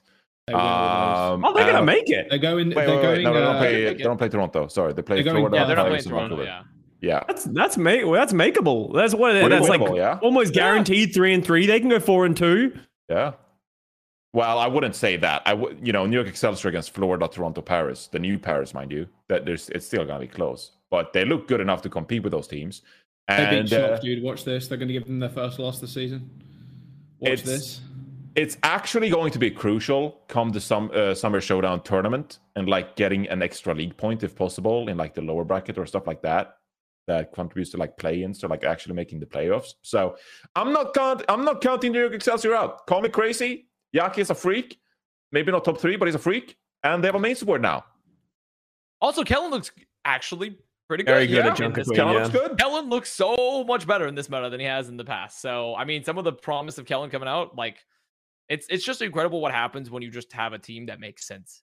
When your team roles just make sense, it's just literally incredible. Also, it kind of gets lucky because you have Yaki and a Genji meta. Um, so you know, I think there's a bit of luck involved with like we have a hard Genji meta and Yaki gets to play it because let's be honest, there are definitely times New York probably should have lost these matches they played, but Yaki just pulled out some of the most ridiculous carrying that we've seen. So Yeah. like proper level carrying. Let's be honest. Let's say it. There you go. I'll, I'll see you next stage for his next one match that he pops off. ah, that's right. I uh I also would just love the idea um if if gesture was like a coach behind the New York Excelsior and a sustained goats like meta that they ju- just made them succeed. Obviously, it, it's probably not gesture. It's probably like Undyne or someone who's like the interim head coach or whatever. I just love the idea of gesture. I want I want gesture to succeed. Uh, as a Well, coach this is the literally Excelsior, definition so- of gesture success like path, right? It's like be mediocre to bad most of the stages. Meta goes in your favor, pop the fuck off. yeah. This is like this is literally Gesture's been playing on this. He's been in the lab. You didn't understand this. He's been working with Team Four for this one. uh, so yeah, New York Excelsior, they're looking good, uh, and I think we'll predict their match later as well. Um, it's just good to see this franchise at least get a little bit of hopium after last year when we were literally like their their twentieth uh, for good reason, by the way. But they turned their uh, season around. Now going to another clown fiesta, a bit of a clusterfuck, uh, and some players being uh, apparently upset on social media. The Houston Outlaws they signed two new players, Doge and Lep, uh, for this roster, but then they drop Piggy. They drop Piggy as well, and the Houston Outlaws players they are not happy about this. Uh, there were some tweets from Pelican, for example, uh, saying, "What was it? Uh, take a He's break, like, and then I'll see you at the end of the season." happy. Or like, yeah, I'll see you. Yeah, i'm out soon. Uh, not great if you're a Houston Outlaws fan. Uh, was it a mistake to drop Piggy? I can't believe it. I can't be yeah. happy without Piggy. Fuck. GG. Pelican tweets. Yeah, it's it's that is very sad. It was is sad. Like Piggy hasn't performed that well this year, but he's also just been like overshadowed because they've only played Doomfist. So I don't feel like he's really been given his muscles to flex. And he actually looked pretty good towards the end of the midseason madness, right? Like even on the Winston and stuff, like he was having some good moments. Um, but yeah, I I would be worried for the Houston Outlaws as I feel like it does feel like they're moving much more towards a Western roster. The fact that they signed Doge and Lep as well, like obviously like European, um, but like and Pelican being upset about it, MER1T being upset about it, all these players speaking out. Like I know I would be more worried for my spot if I was one of the Korean players on the Houston Outlaws when you have a player like Piggy who just gets kind of pushed out by like at the drop of a hat. So I don't know. We'll, we'll see what happens with them. I'm excited for Doge and Lep. You know, Doge played the Junker Queen in their first match, looked pretty solid. Uh, I think Danteh is the better option on that hero uh, that we saw from them in the second map. Uh, but Lep, I think, had a great performance on the Lucio as well. So I think they'll both be good additions, and it sort of gives them a lot of freedom to play other heroes. Fill in the holes. Yeah. Filling the holes. I think indeed. it's unfortunate for Piggy. This is a situation where like you actually it's tough to it's tough to win because I think Custa had the right Piggy was looking better. It's just the reality of the current Overwatch 2 situation is you have to like pick someone and run with them. Danteh's had more playtime overall. And to be fair, Danteh's just kind of a freak. Like when you're watching him play, he's good. Hmm. He's really good. Good player. And sometimes you just lose your spot to a DPS player that has like just a slightly more flexibility. And also on top of that, like his playstyle seems to gel a lot better than Piggy's playstyle. I think Piggy uh had a lot to learn about like how to play the different tempos of the game and like how to be aggressive, like especially like on the main tank positions. While Danteh seems to just have a clear understanding of like whichever better they're playing so far. Um so it's tough though because your roster is clearly cemented around that Pelican went there for Piggy, right? Was like the news. It was like Pelican was like made the choice to go to Houston because Piggy was there. So this is like one of these roster moving things where like you're just there's there's no winning because Piggy doesn't have a place in this team currently, is not going to get the play time. But one of your players, like they just like are such a lovable player that your roster wants to be with them, right? They're they're essentially called like um they're like locker room players, you know? They're like those the, the locker room type of players, like the players you want to have on your team because they're good for the squad mental. But they're just not like who knows? Is Piggy even happy being perma benched? Probably not. Like no player generally enjoys being perma benched. Like sure, it's fun for a time to be like, oh, I'm getting free money, but then you realize like, oh wait, my limbs are atrophying and my career's dying. So, like, I don't know. It's a tough situation, but Outlaws I think probably made the right move. I think it's unfortunate they picked up Doge when it seems like Danteh's just might be better and doesn't have to pay on ping either, um, which is pretty big. And Lep, I think, has always been a very solid main support player. So I, am pretty happy with the direction Outlaws have gone. I, I think the is a good iteration for this team overall.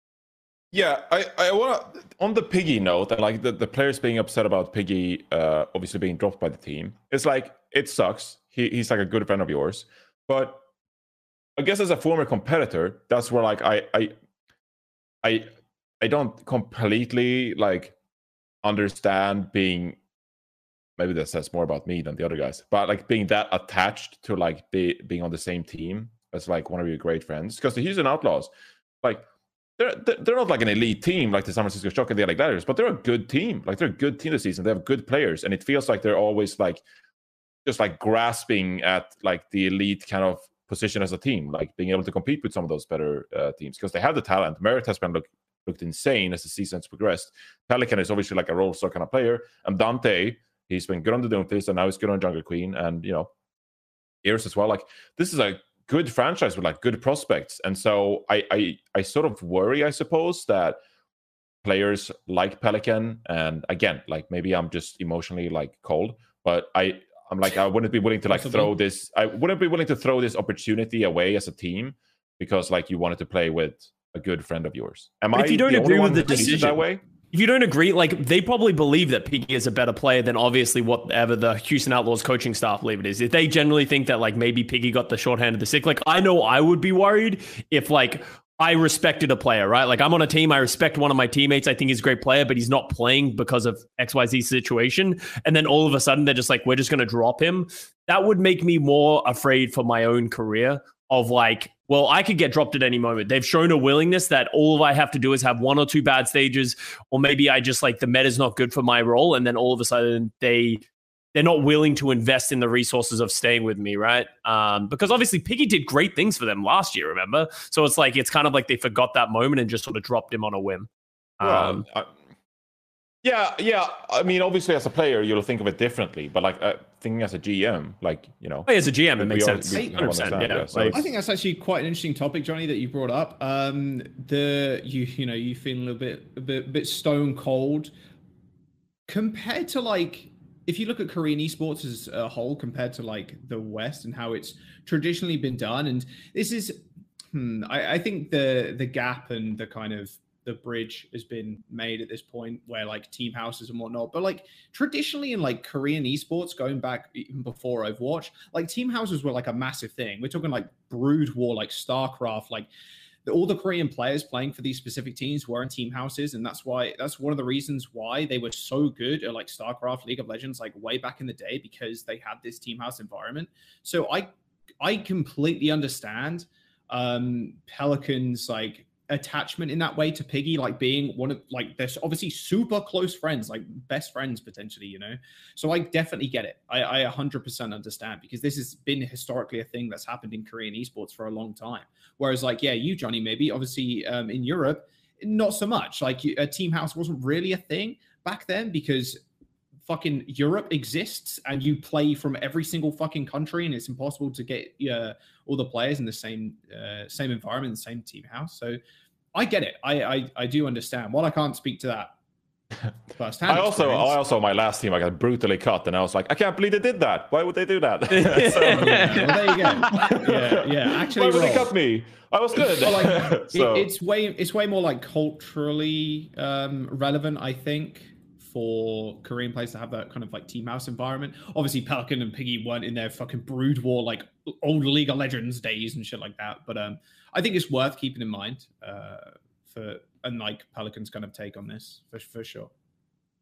yeah, to be clear, I'm not asking Pelican to be be like, sorry, you suck. Obviously, but I'm just giving like a, a different I'm- kind of per- I'm, I'm not saying that. Yeah, Yeah, um, yeah. It's it's definitely like uh, I think there's a little bit of a cultural thing in there too, um, just without the team houses and just how Korean teams end up playing like League and uh, Overwatch. So yeah. Um, all right, we'll see how the Houston Outlaws they develop with Doge and Lep. That's part of their roster, even though Danteh's uh, playing some. We wanted to uh, steal some content real quick from the Tactical Crouch guys. Uh, Yiska's reporting. Uh, Yiska's reporting of this very interesting budget tier list uh, that basically he um, talked to a bunch of different people around the league who anonymously um, uh, submitted like answers to like who they think. Like they, I think they submitted like their own tier list of how they actually thought like the finances around the league were actually distributed in terms of like what teams are spending the most money and which teams are spending the least amount of money um, and what does this look like when you put together a list uh, with different tiers uh, so this is the final list that uh, reported uh, the overall League budget tier list 2022 so in the S tier we have the LA Gladiators Toronto Defiant San Francisco Shock and the Dallas Fuel in the A tier we have Atlanta Reign and the Houston Outlaws, sort of like the runner-ups to the elite teams. B, the B tier, we have Washington Justice. In the C tier, New York Excelsior, Boston Uprising, Vancouver Titans. In the D tier, Florida Mayhem and London Spitfire. And last, by themselves in E tier, it's the Paris Eternal. So it's it's kind of funny when you look at this rankings, and it al- actually also like reflects itself in the standings. Funnily enough, for the most part. Um, but there are a few teams that definitely stand out in this list. Yeah, for me, like the big, uh, like I was actually talking to, I can't remember who it was. I think it might have been Matt about it. Of like, the league would be a lot more interesting if we knew how much teams spent on their budget because it would be a big storyline. Because we obviously talk about, you know, the Paris Eternal suck, right? Like they're just not very good. They're that kind of stuff. But if you can relate it, like especially when you consider last year when they went eight and eight, it's kind of what the London Spitfire are doing this year.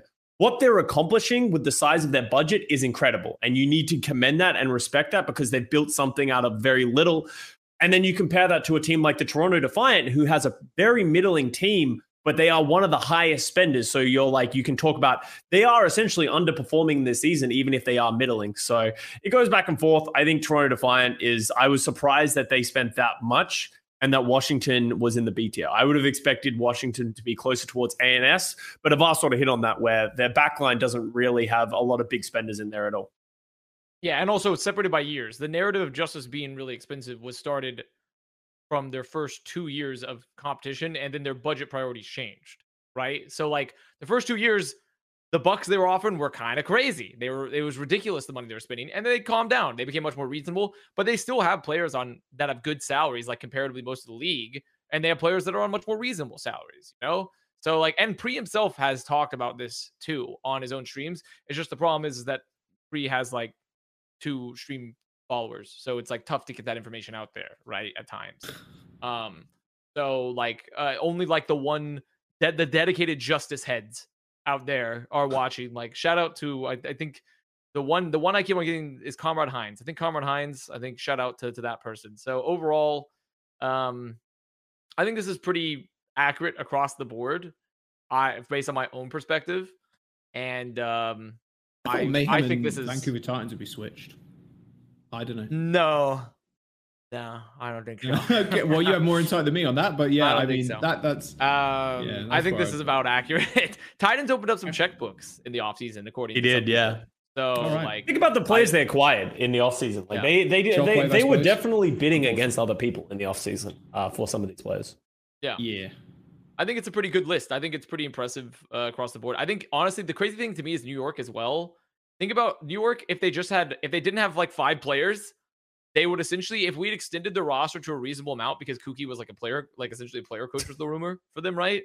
Was like if they had actually had like a reasonable amount of roster, like players on the roster versus essentially five, and they kept this budget, they probably would be closer to the B tier to or maybe even the A tier in terms of like the extended budget.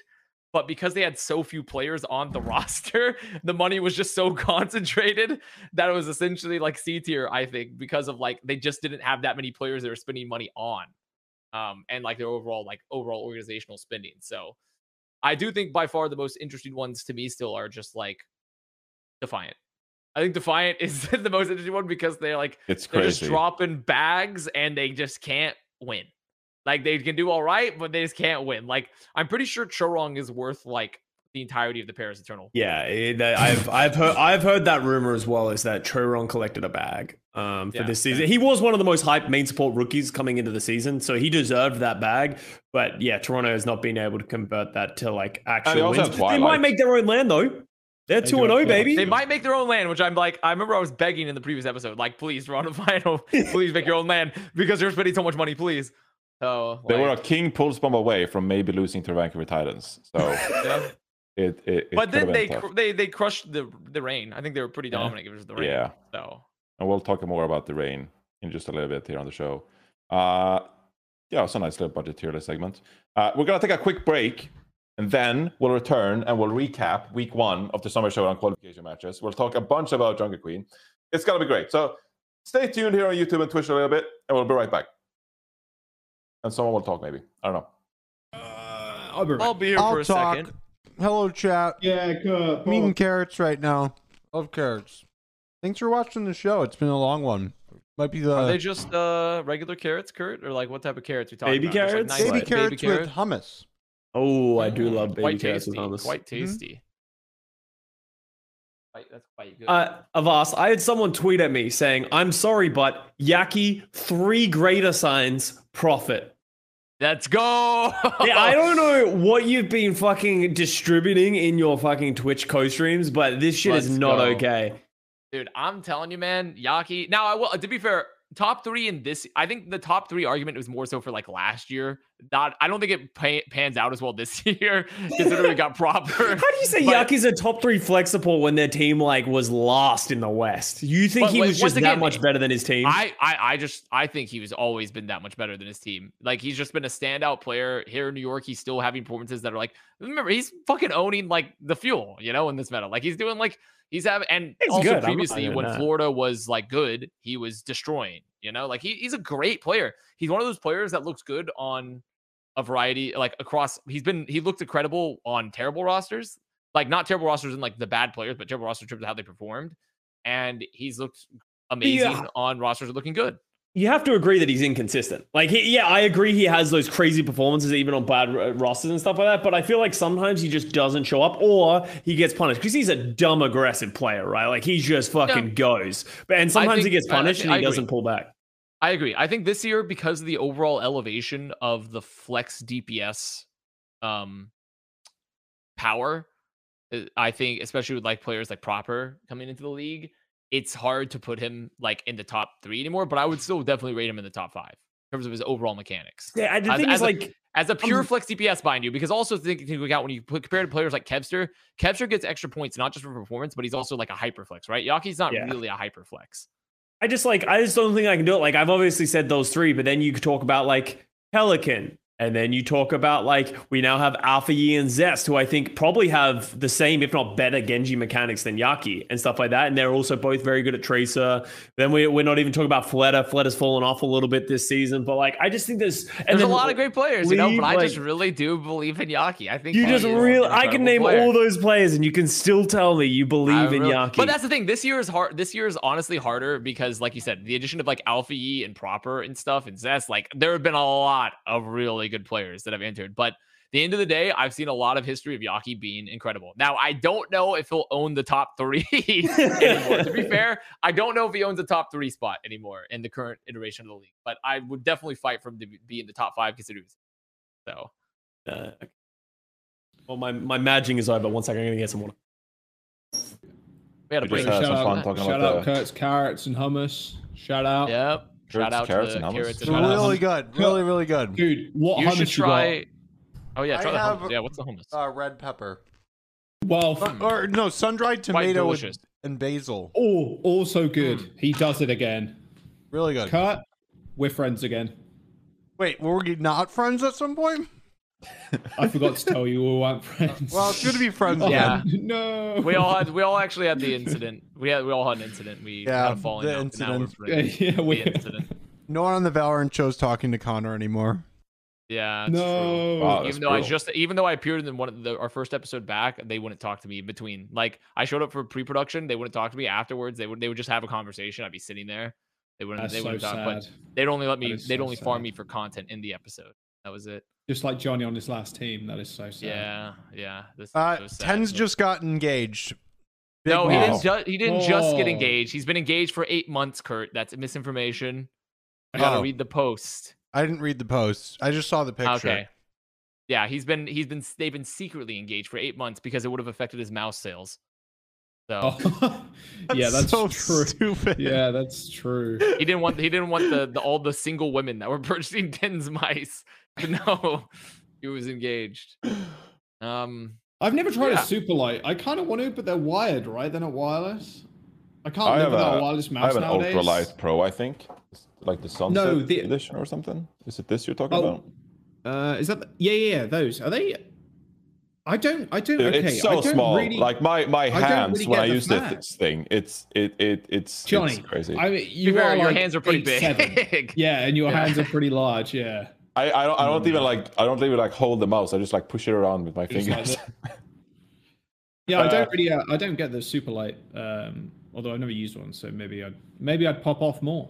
I could never go back to uh to a heavier mouse. I can never go back. Really? No, I just I just can't. They they feel heavy. It's weird. They're like hundred grams, but I'm like. Ugh!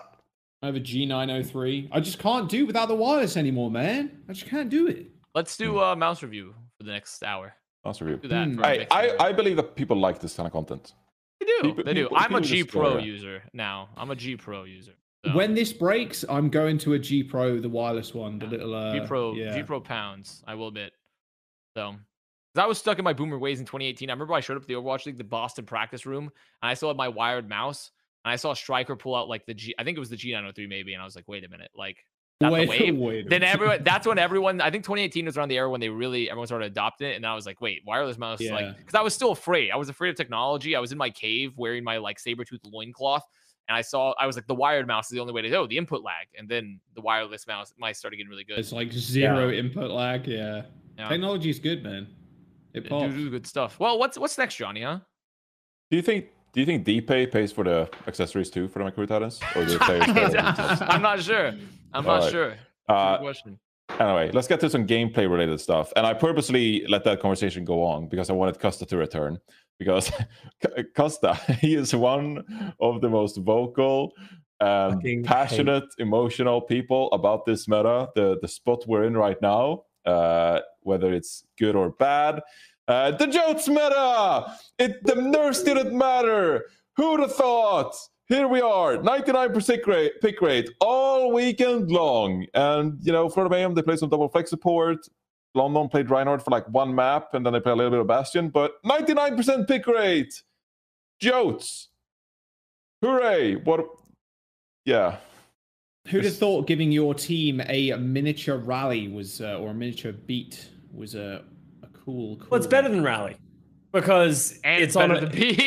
yeah, because it's on a it it's is a on like a what and it gives 11 second cooldown and it gives you speed boost Yeah, to the entire as well. team. Like there's just it's just every t- the first time anyone saw the commanding shout, literally everyone was Like, like, like this, this is a literally problem. said it right here. yeah, like we said it right here. It's like commanding shout is a problem. You are go if you leave this in, it is going to dominate the meta because it is literally like they learned nothing from Brig, where you're providing instant value of that incentivizes you to play as a five man unit. And when you stack that with Lucio and Brig, people talk that like, oh, why don't you play Wrecking Ball? Why don't you play these heroes to deal with it? You cannot get through all the sustainability that the composition has.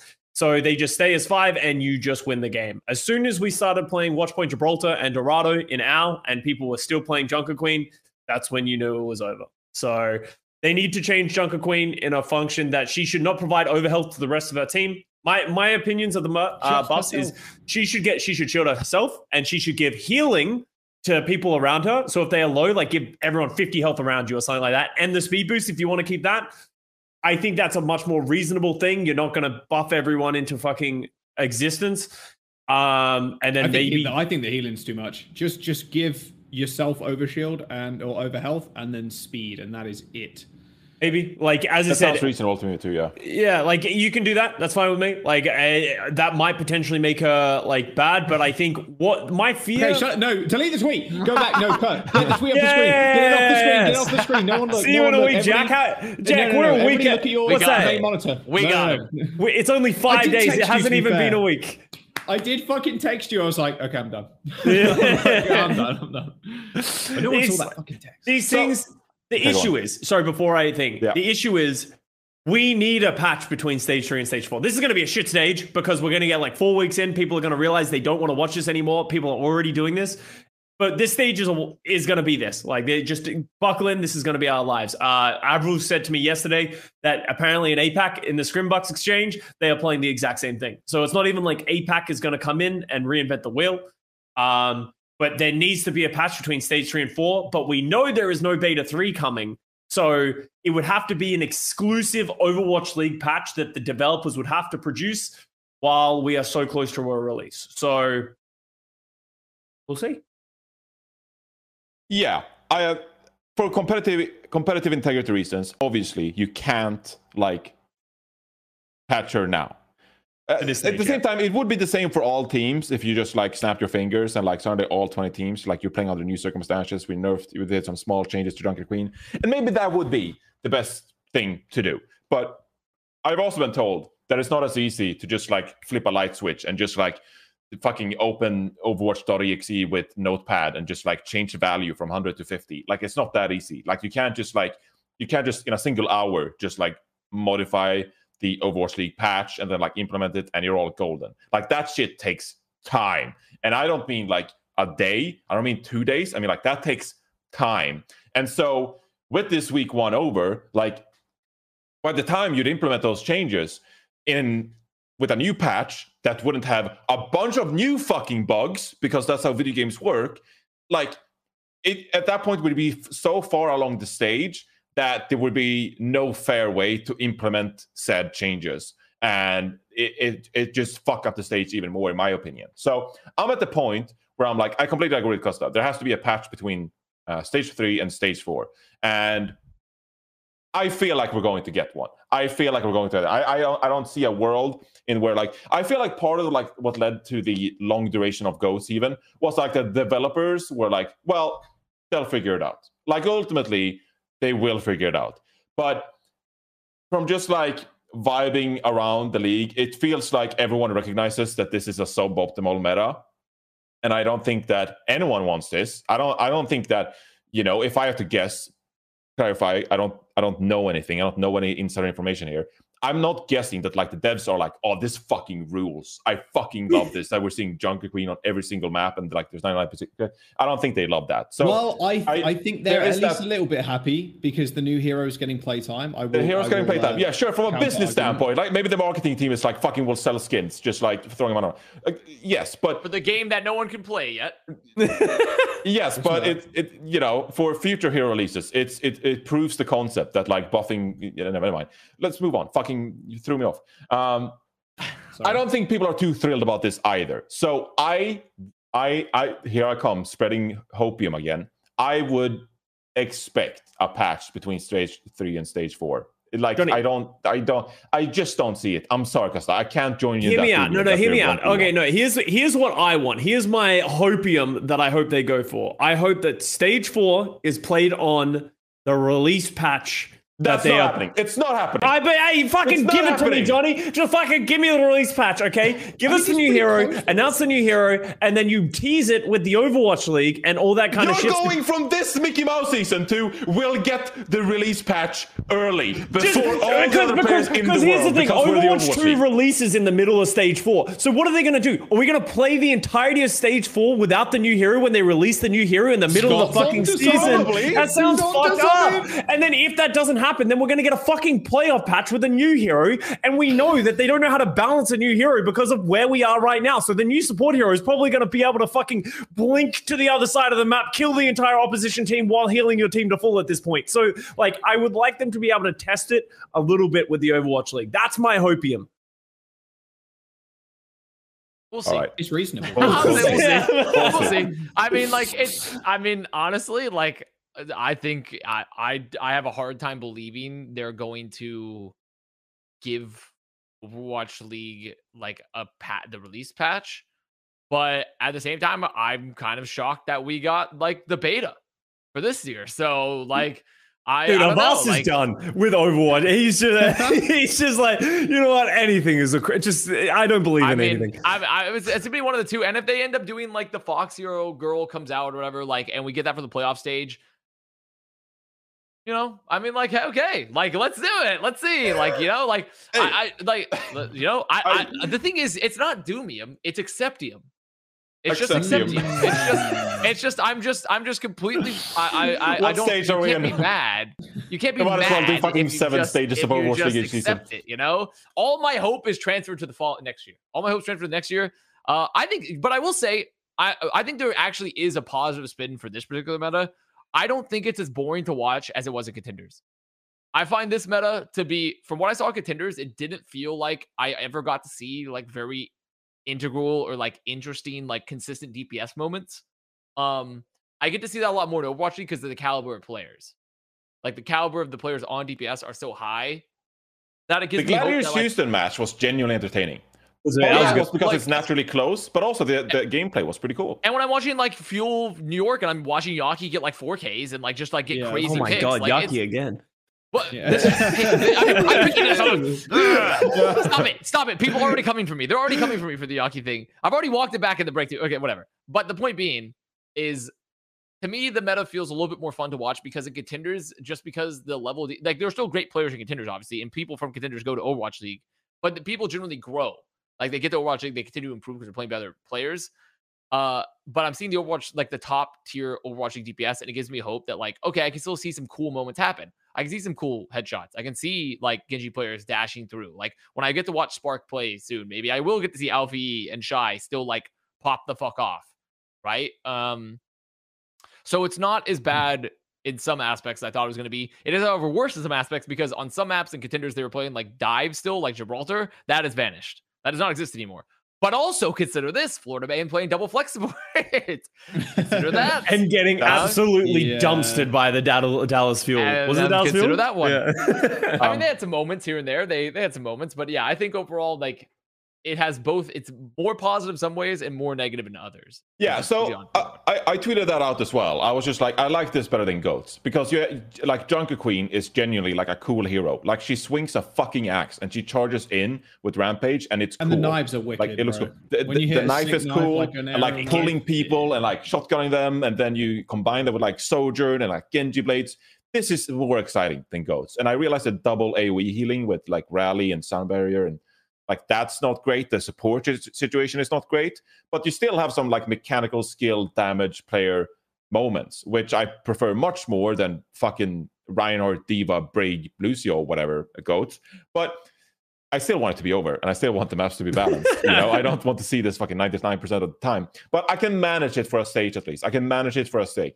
The the biggest problem with this meta, in my opinion, as a viewer and as an analyst, that actually actually like had to break down the gameplay and actually had to like make player assessments and then provide that to the viewer. I can't tell what the fuck is going on half the time and why Yeah. some teams are beating some other teams and whether some teams or players are outplaying other players because so something that I pointed out and noticed during the meta is like there are four close range characters in this meta. So not only do you have Junker Queen, like literally in the face of the enemy team, swinging like her axe and like trying to pump shotgun uh, shots into the enemy team, you have a Genji dashing in and literally like sitting like in the face of support players. And then you have a Lucio who's like on the walls right next to the enemy Junker Queen and like booping people. And then you have a Brig who's trying to swing her flame. There is no like long range, wide perspective whatsoever. It's literally just 10 players right next to each other just bashing their heads in and there's no way to tell like actually like the individual skill going on or like the ability usage because it's just a clown fiesta there's just colors going on. Like i'm having to track like the shouts based on like the player health bars at the same time that i'm watching like a genji blade and i'm trying to assess whether a junker queen is good or bad but like i can't. Like how do you want me to assess whether one junker queen is better than the other when i'm just watching like a genji dragon blade pov and then it's like well do you want fucking bumper car spectator which is like free cam and just see like people like bump around into each other? It's it's the biggest complaint with this meta is that it's just so fucking hard to say why some teams are better than others whether your team is good whether this player is good or bad and it just leads to like a confusing viewer experience that I don't think anyone enjoys. I will say two things. You're right, Johnny. And the two and a half minute stall for shock on oh, Coliseum fuck when me, no yeah. one died, that shit was the funniest shit I've ever seen. I think, honestly, I'm so glad I casted that fucking game. Because casting a fucking Valorant match within Overwatch, I think Frogger had a good tweet about it. like it was just two sojourns looking at each other, just, Just charging it up for 20 kills, seconds bro. and then that was taking a shot. funny as fuck honestly i mean it, yeah i don't know it was really funny i will say johnny on your point um i do agree uh like tracking the tracking the shouts is quite a funny thing because uh, this is from like a play-by-play perspective um normally it's uh, it's- this is especially true in Overwatch. Oh, here you go. Holy shit, new Valorant update. Two two minutes and 40 seconds of like dude. It was so funny. It- Like, yeah. look at this One of my shit. favorite moments of this I've season. never I seen know. this in Overwatch. I no, know, I've never seen what this. it This so is the first time I've ever seen such a snail bait. Yeah, Yeah, I think this is it has to have been the longest time without kill in a because they're not of even charging uh, ults. It's Overwatch not like they're just charging an Ano. Like someone's No. taking they're taking damage to charge the Ano It's Nano. two It's literally soldiers just waiting for each other Yeah. um, to, to get a headshot. What? But my play-by-play point was um, it's sometimes it, back in Overwatch one it was it was quite easy, right? And in Overwatch two, uh, it has been recently quite easily, apart from this meta, to tell when someone is going to die or like tell what team is kind of leading the tempo right now. Yeah, the momentum is I- way more I- obvious. yeah, it's way more obvious. And like, I play a fucking get thousands of fucking hours in Overwatch, right? So it's very easy for me to tell, and that's one of the benefits, um, I think, for myself, and one of the reasons why I love to just fucking grind the game is because I can tell moments within the game in my play-by-play, like when the tempo is going to shift. It's very different this meta because if I don't mentally track like two Junker Queen shouts and like have like a mental timer in my head of like, okay, when's the next shout going to come up? Are they going to go for a big engage and kind of set myself up in a team fight to talk about a player and then talk about something else and like maybe a kill is coming through, but then a shout comes through. I'm like, fuck, okay. And like, you know, you kind of have to take it in a different direction in play by play. It's very difficult to tell the tempo of a fight. And I wouldn't say I've been like struggling this meta with uh with play by play at all, but it's like it, because of the tempo shifts being all over the fucking place, depending on when a shout is going to come up, it's way different from any other meta that I've casted. Uh, Yeah, another way to And think about I- it. That's what I don't like. Um, is you can't tell where the fucking meter is on the tempo scale. It's ugh. Yeah, a- another way to think about it. Sorry, quickly, Custa. Yeah, it's no. like in in previous metas, you'd have these big central abilities, right? And they're usually like very visually clear because first of all, like you don't have a team like stacking up. So like a Winston bubble, as someone who's like a- assessing tank players, I can tell you whether a Winston committing a resource in leaping in and then committing another resource in placing a bubble, whether that bubble was like good or bad for the situation they're in because of like the map design, because of the momentum, and then maybe they commit an ultimate. Like it's way more clear to assess whether like something is good or bad because like you have to pay a cost. If like you fail to capitalize on a winston bubble you have to pay a price. Maybe the momentum shifts in the other team's favor. They can punish you. And like you see this fight momentum that we're talking about jack. In this meta like i don't fucking know if like a junker queen swinging her axe is going to affect the fight momentum of the team i don't know if even like a genji dash is even going to like change things around and so you have these cooldowns you like ultimates you have to rely on like um, you know, rampage, rally, sound barrier, and those are like your markers whether a team is like has a chance to win or lose. And sometimes you just it's just like a wash. It's like yeah, well they have a rampage and the enemy doesn't have like support. all the time. Paired with the speed too, because you can dis if you misuse the shout, you can use your Lucio just to kind of get away and then reset that tempo. And like, yeah, tracking two abilities that give a whole lot of fucking health uh, from a tank role, and like that is sort of used to go in, but it's sort yeah, it's it's fucking weird, bro. If Uh, I okay. I'm hoping they fucking change it, but Um, I, I think for me as well is like I, I agree to Johnny's point of like my big problem with the commanding shout because that is probably one of the biggest neutral resources that exist. There is no visual indicator really um, of what's happening unless you're just watching the health bars. So it, it just feels like you're ending up watching the health bars. It's not like I you have a done Zarya bubbles. bars just to Yeah. put that on. put And that Zarya on. bubbles was such an easy visual indicator to look at of this team used their bubble early. Did they get value from it? No. And then you can see that and go back and forth in goats. So I think it's just so dependent on the ultimates right now because the ultimates are really like the big things that you can notice. But it's just so boring to just like look at those ultimates and teams haven't really perfectly worked it out. On top of that as well, and this happened in one of the matches that we were watching, Johnny, we were watching a New Queen Street.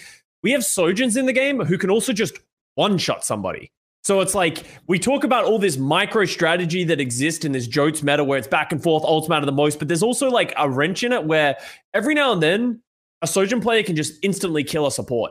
And that changes the dynamic completely. And it's also impossible to follow that. Like it just happens. So it's like It's it doesn't feel like one team. Yeah, it, it doesn't feel like there is good strategy. We talk about how strategy is the most important. It's the zero skill meta, according to Reiner. Like there is some moments where it's just like it completely invalidates everything because the Sojourn just like one tapped the Brig who had rally, right? Like so I think it it's just very hard to watch. And I find myself watching the game.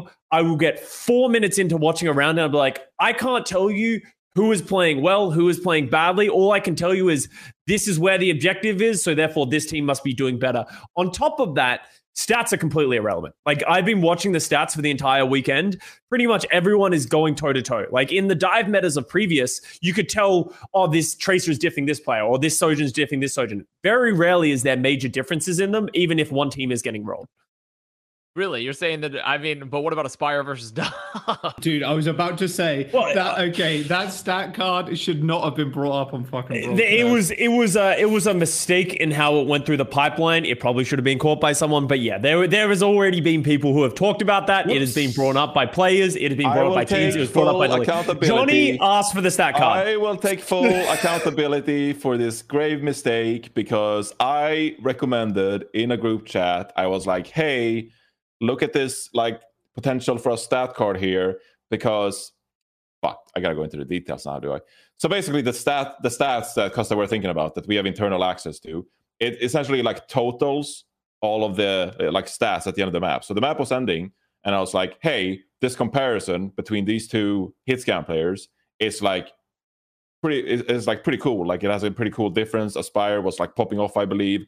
Um and then Dove, Dove, yeah, uh, Dove had like a respectable match himself, like a respectable game. His KD was like obviously lower um, overall. The problem was that you know he was obviously playing a lot of Ash during that map, and then also played some Sojourn. So what happened was, I believe that Dove was on Sojourn when the map ended, and that led to some miscommunication where instead of like the total hit scan comparison that I like wanted to see, it led to just Sojourn when Dove had been primarily on Ash during the map. And so it mm. was miscommunication. It shouldn't have been up there, but I take full responsibility. It, it was my bad. It it started from me recommending a stat card, and then it went through the pipe, and it just got fucked And up. I had to and that- explain on broadcast the what outcome was 12K versus 2k damage looks like. yeah. Sorry. So It- if you want to it- blame yeah. anyone, just just blame me. All right. I'm not But- blaming anyone. I just thought I just was memeing. I It just was it funny. was funny. It was Well, very apparently funny. I people mean- got upset for for good Yeah, reasons. Yeah, Good- there was some teams and people got players that got upset because it's like it does like that made Dove look really bad. There's some Yeah. viewers who will watch it and they'll just be like, "Dove is the worst player in the league," and it's like, well, that that that stat card is not indicative. Well, of also, anything. even if that stat card had been true, it wouldn't have changed the fact that his team got so rolled that how do you expect them to even have a decent performance, like at all? Like Yeah. they were just so unbelievably. Like to me, it's like there is you don't lose either way because even if that had been true, they got so rolled that how do you expect this DPS player to even No, have the, a the comparison, like the reason why I recommended the stat card was because it was actually like pretty fascinating. I- like Dove had a decent game. He had a decent map. That Aspire just had like a fucking amazing map, and it was that difference that was the point to showcase. Yeah, for sure. But once again, like I was just more hinting on like it's just funny, you know, just funny people sometimes. I Joker moment. It's just funny, you know. But so overall, uh, I mean, I find I also think that for this meta, actually the most interesting part to me, more than anything else, is I find Genji to be really, really interesting in this meta. I found like the usage of Genji Dash actually to be probably the most accurate predictor of like how a fight's gonna go is Genji Dash. Um, like if there's someone that like gets split and they get a good dash on them, they probably kill them. If they fuck up their dash, they get isolated and killed. Uh, so I actually I find I, I don't find the meta. I wouldn't say the meta is watchable, like super watchable. I will say though, if you focus if you focus it on the Genji dash, the fights make a lot more sense on average. Um, so I don't know, not the best meta, but I think it's both has more positive than negatives than contenders, and I definitely think this to me is more enjoyable than goats. So yeah. All right. We we've been on for fucking ever, so I'm gonna we're gonna have to speed run this recap a little bit because then we're gonna get into predictions as well. Uh, we we still have a lot of show to go through, um, and we've been on for like two hours. So let's let's speed run the recaps. Uh, I think we're gonna skip a topic or two, but let's get into. Uh, I think we should get into the August 14th prediction. Uh, Paris turnovers versus Vancouver Titans. We hyped up the state for the longest time, uh, and then Matt came on. He joined the desk as well. We hyped it up. It was a good good all fun. Uh, and then it turns out that the Paris Eternal players already knew they were getting dropped, and it was a 3 0 kind of showdown, and it wasn't even particularly close.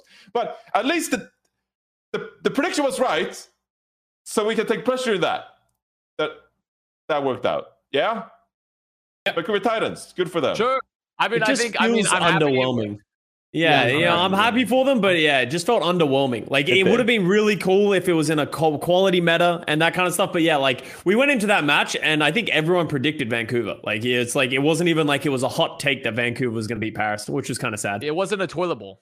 Like Yeah. a real toilet bowl has like you th- there- anything could happen in a real toilet bowl. This was like it was done. It'd been flushed already. And you saw it like right away, Paris Eternal, like they weren't even competitive, and we were like, oh fuck. Well, I think Paris Eternal had a better match versus the Justice than they Yeah, did yeah. versus the Titans. for good reason, probably, you know, given Yeah. the behind the scenes stuff. So, yeah. Yeah, it was um it was tough. I mean, I think though if you're a Vancouver Titans fan, you can walk away and be like, okay, like that that's pretty nice. Like I think this is more of like Vancouver Titans fans should be happy that they look like they have a relatively coherent roster. Um and like their the meta is like not awful for them, especially with like having the ability to still have Aspire do like incredible things.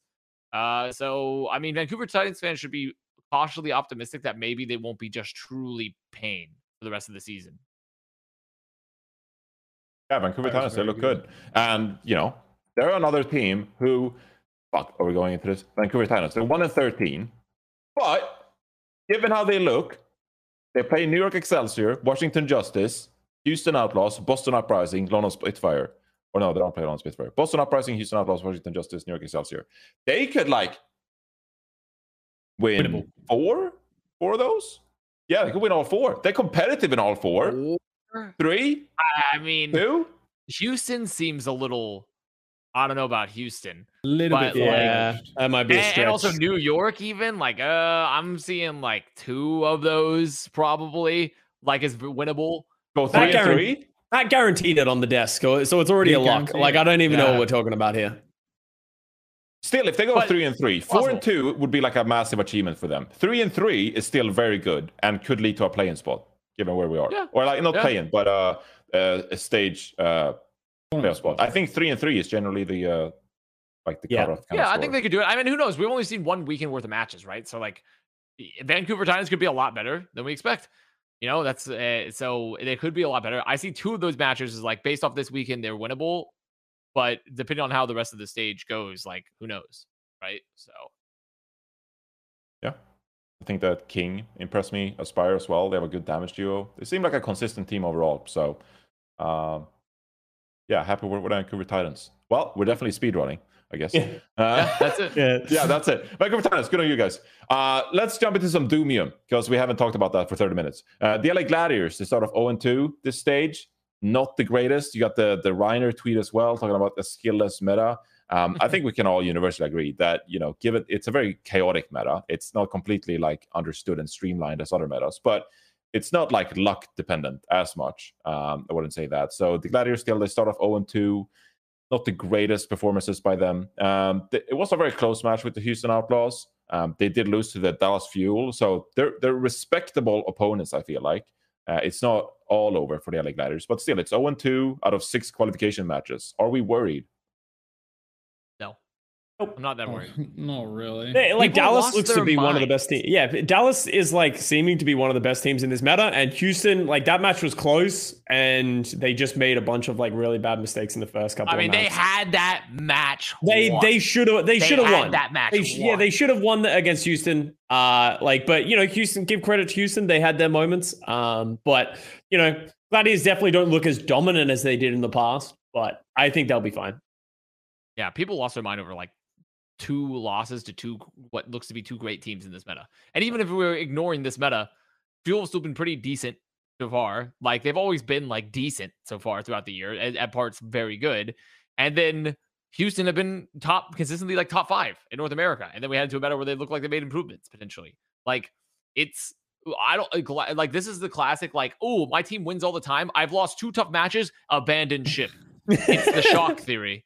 It's the shock theory in full effect, or really any bandwagon theory. Like people just like are so down on the glads for like after losing two incredibly close matches to what looks to be incredible teams when they played Shu on DPS. Yeah, they got to stop that. That's Yeah, the that's the they got- number one thing. Stop that. but Shu on DPS. Like uh, that, that's just crack cocaine. And the rumors are it's because Patiphan has a wrist injury and like he talked about it on stream, but they haven't officially said anything by any means. So like who who knows what exactly is going on with that, why she was playing, but like so they don't have like my biggest concern for the Gladiators has nothing to has is mostly their backline, which is shocking to say. It's shocking. Well, it's shocking to say, even though Reiner, I think, didn't have like an amazing junk ring performance. But I think overall, when I watched Skewed and Funny Astro play, it did not feel like the level of coordination I'm used to seeing from the Gladiators backline. It looked like there were points where they were extended. Sometimes they're mistiming ults. Like the peel wasn't perfect either. The positioning wasn't that great. Um, they felt out of sync with like how they wanted to set up their engages. Like to me, because a big part of this is to watching this too is like how does like when the fights break down, where do your supports go? Like where's your Brigitte looking to get out? And it seems like Skewed was getting caught a lot. Like Astro wasn't in position to like feel like obviously Reiner. I think a lot of people are going to highlight Reiner, and I agree. But we were counting on the Gladiators backline to be elite, and they didn't look elite. They looked good. They didn't look elite.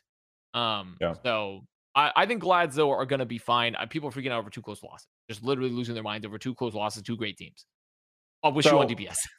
it, so we have talked about the fact that like Sojourn, if that's what you're gonna call it, probably not that optimal. It you know if this Patiphan thing is true, then you're in a spot where you can't really play Sojourn. I would have loved, you know, if the situation allowed for it. I think this team would have just been a better Sojourn team than an Ash team, and that's not taking anything away from Ash. I think like this team though, when they play like up tempo with Sojourn and they like actively look for picks with like railguns stuff like that. I think that would have catered more to the LA Gladiators that I know, more so than the LA Gladiators who like sit back and positionally try to outplay their opponents um, and you know rely on like explosion damage, ball placement, stuff like that. It did feel when I watched the Houston series that like the players just were like caught off guard and got picked early in fights sometimes because their positioning wasn't perfect. Um, like Kevster stood out to me once on Hollywood Point A or something like that, where he just like got picked on Genji.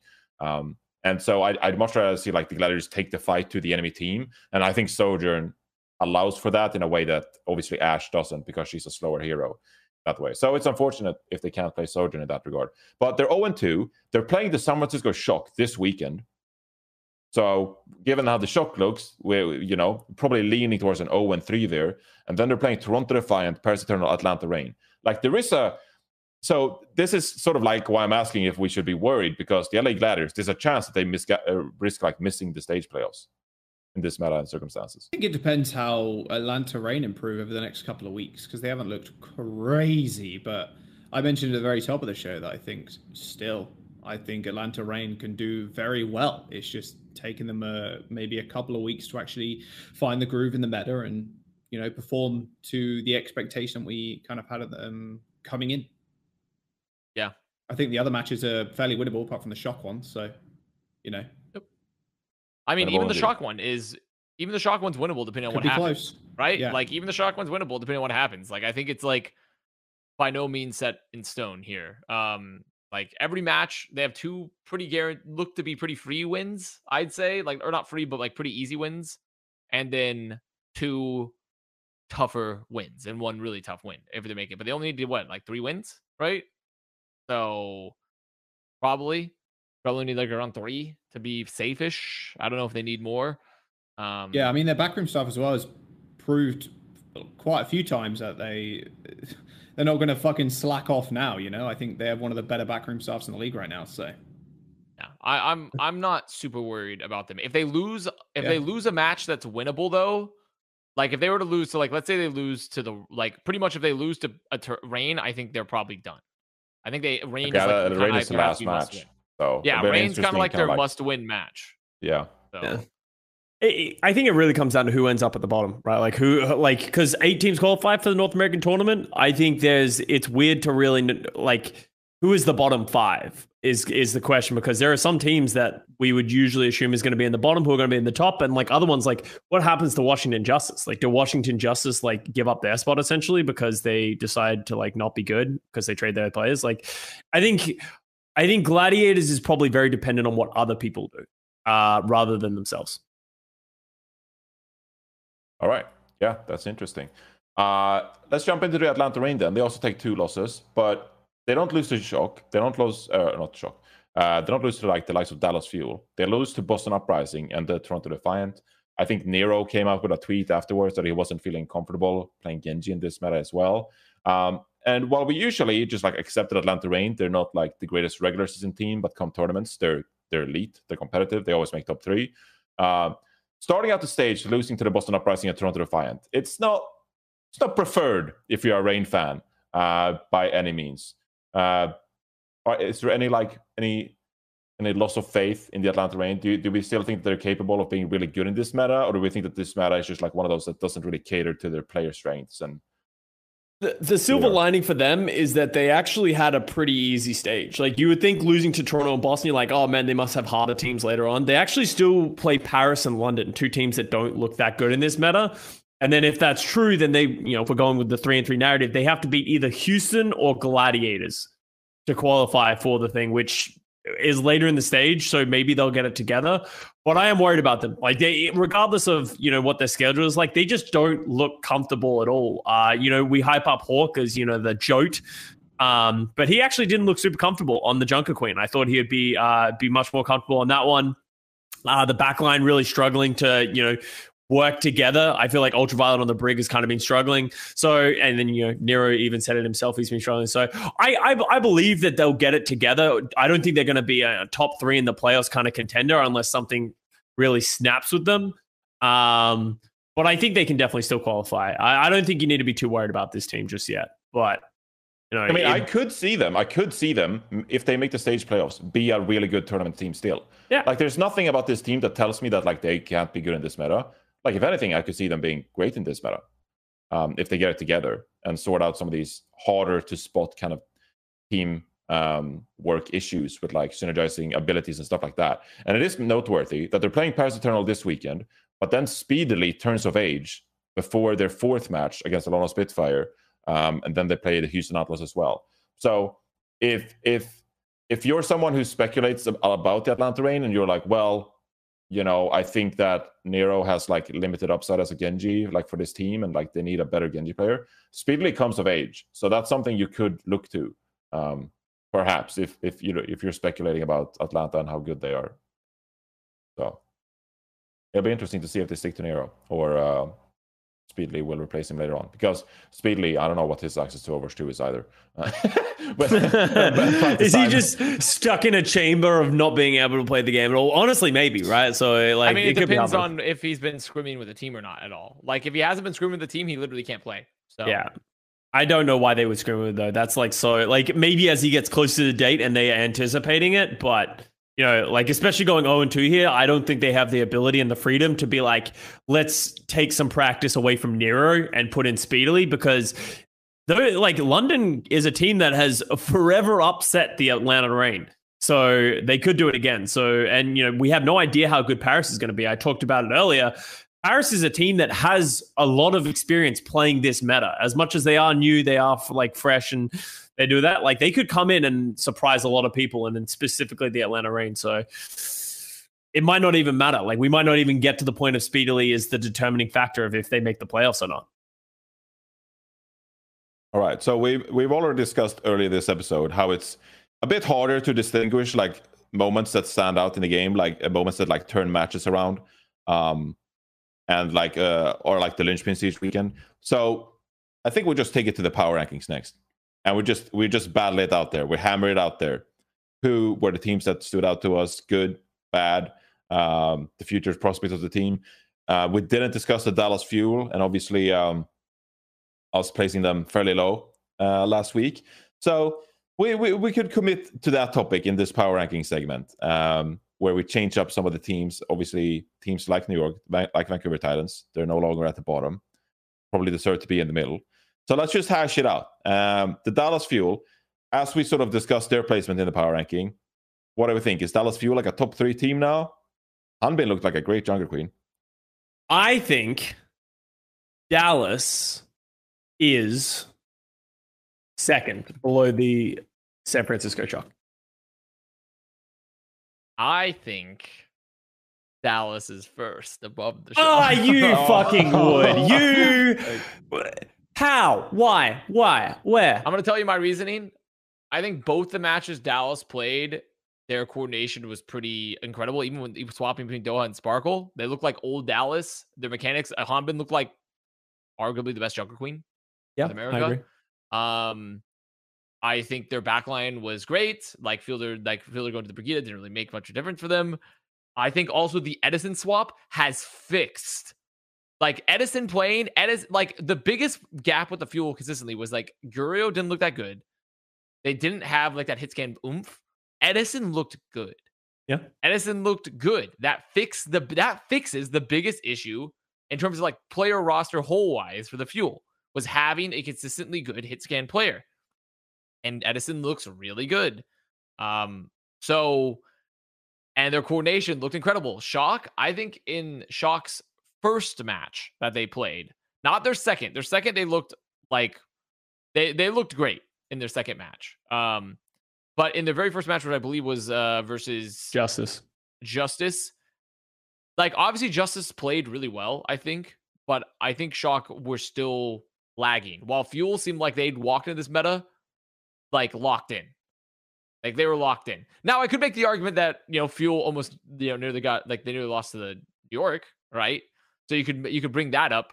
But sometimes when you almost lose New York, it's just because some Yaki pulls out the big turbo dick mode and literally just it's just solo carry plays, right? Like it's not like you're losing strategically. Yaki is just hitting every single shot, dash, and blade. Like he's just better. He was just better during them, but they still won. Oh, better and than they still Proper. won, and they also still won. Is the point? So while I don't think Shock, uh, granted, Shock did play versus Happy and Decay, and a Mag looked a lot better. So it's kind of a gut feeling. It's a gut feeling because on top of that, I know I I mean it's a gut feeling because to me Fuel haven't looked great, but I'm just getting that they fixed their roster whole issue, which was the whole one of the big reasons we I rated them low on top of their overall coordination coming in. But like if Edison's gonna play consistently, I oh, and Hanbin's gonna look this good, and Sparkle or Doha are gonna be on Genji. Um, this team's really scary. This team scares me more than Shock. I think So the the Dallas Fuel have a better backline in this meta than the Shock, but I think the Shock DPS is better than the Dallas uh, DPS. And I think you know Hanbin is the better Junker Queen, but I just trust the Shock more than I do the Dallas Fuel. I like Dallas Fuel is still a great team. I think they're number two. I don't know if anyone else has a really wants to put Dallas at number one. we need tiebreakers. We need I tiebreakers. mean, credit to Jaws. He was the only one on this podcast last week who actually was like rating Dallas this low is a crime. And so, Jaws does he did get that one right, but also, you know, I didn't expect them to pull out Edison and look have an actually incredible hit scan player, you know? Didn't expect it. Didn't expect it. So I'll, I'll, I'll, I'll prefer to have Shock remain at number one for now. Fair enough. I'll Fuel cede it. I'll convince cede it. me It's a that- hot One take. fuel second. It is. Yeah. I'll it is take- a I'll- hot take. but No, that's it's a hot take for me putting fuel at one. I'm saying not shock one, but Yeah. fuel, Alright. like you know, Yeah. like Yeah. Do we want to do we want a tier break under Dallas Fuel because those were the two teams that Yes. like really stood out. probably Okay. yes. Tier break there, and then enter clusterfuck. I have no idea who to put third or fourth. I've asked Custa. You guys have already made your own personal power ours. ranking, so I feel like you guys can like butt heads. We're gonna I dis- we're gonna disagree here too. Well, we're gonna disagree okay, here. here's the thing is I would usually put the Gladiators at number 3, but Houston beat the Gladiators. So the only way you can put the Gladiators above Houston is you act as if that was like a one-off and that you believe in the Gladiators to bounce back from that. I don't I'm not 100% sold. I actually think Houston looks really good in this meta, so I want to put Houston at 3 and Gladiators at 4. Interesting. because I had a different team at number three. It better not be New York. That's all Yeah, I I'm was saying. about to say, is it New York? I'm pretty sure oh, it's you New mean York. the team? You mean the team that beat Houston? You mean that team? You mean the team that beat Houston? That team? You mean the team that beat Houston Houston? And then also the team that uh, had obviously not the close, uh, not the closest game ever, but it's still a pretty good game versus the Fuel. Can't tell me on it. I, I- am not. I'm not? I'm not. I'm not not? buying. They literally I'm not fucking buying. They, they fucking- they don't even have a fucking head coach. Okay, They- let alone who- they, they they're in a honeymoon Houston. period with Ansoonjae. I don't want to fucking hear. it. Houston Outlaws and the Gladiators are fundamentally better teams than the New York Excelsior. And New York Excelsior has one good weekend. That's Yaki's weekend. He's fucking done and dusted for the stage. Okay, he's he's not going to show up anymore. Now, I, I would Okay? like the court to recognize the the jury to recognize this man is clearly biased versus Yaki. This man. I am biased versus Yaki. Okay, process yeah, was the jury. I am. as well. Biased towards Yaki. You can ignore anything I say, but Yaki, I, I don't believe in it. I don't believe in it. Pelican and MER1T are fucking insane. Oh, yeah, Did you insane. watch Put- those put two Houston at people play this fucking meta? They, Pelican they are, but deadlifted they, Gibraltar. they are insane. They nearly lost. I mean, they they they certainly lost the Glads where Reiner was playing, where they're not playing their best, and they had Shu on DPS though. So True. Yeah. and Houston lost to New York. But Gla- Gladiators are going to get their shit together. They always do. Hopefully, Patiphan can come out of fucking risk jail. And I think the Houston Outlaws, like, I think they are going to be very good in this meta. I think Lep looks way better. If they stick to Danteh, put all their resources into playing Danteh Junker Queen, they, they're going to be good. They're going to be I'm good. I'll- fighting I'm agreeing with this. I'm actually I'll- agreeing. I'll- if we're gonna overrate it, let it be known I fought for New York three. Let it be known I fought. Let it- for yeah, we're oh, going yeah. to put them at four. So like, come on, we're, we're No, not. no, I we're want them at five. We're not just fucking. That's crazy. You're crazy. this man, this, I hate this. This is insane. I'll one give step you. at a time. Houston three. Houston, Houston three. three. That Pelican and MER1T had an absolutely fucking amazing game against. They're gonna the be so Gladiators. good in like, this It meta. was unbelievable. And then you know, I, I they they did play some Doge versus New York Excelsior. I don't know what that was about. And then they played Danteh.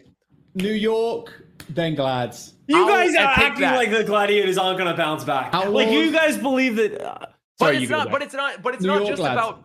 It's not just about Gladiators bouncing back. It's also thinking about like I do think Glads are going to bounce back. But New York looked legitimately good. They beat Outlaws, and that's why they're at fifth, they coming out of match 13th. versus Fuel. I mean, but the thing is, this isn't based off last.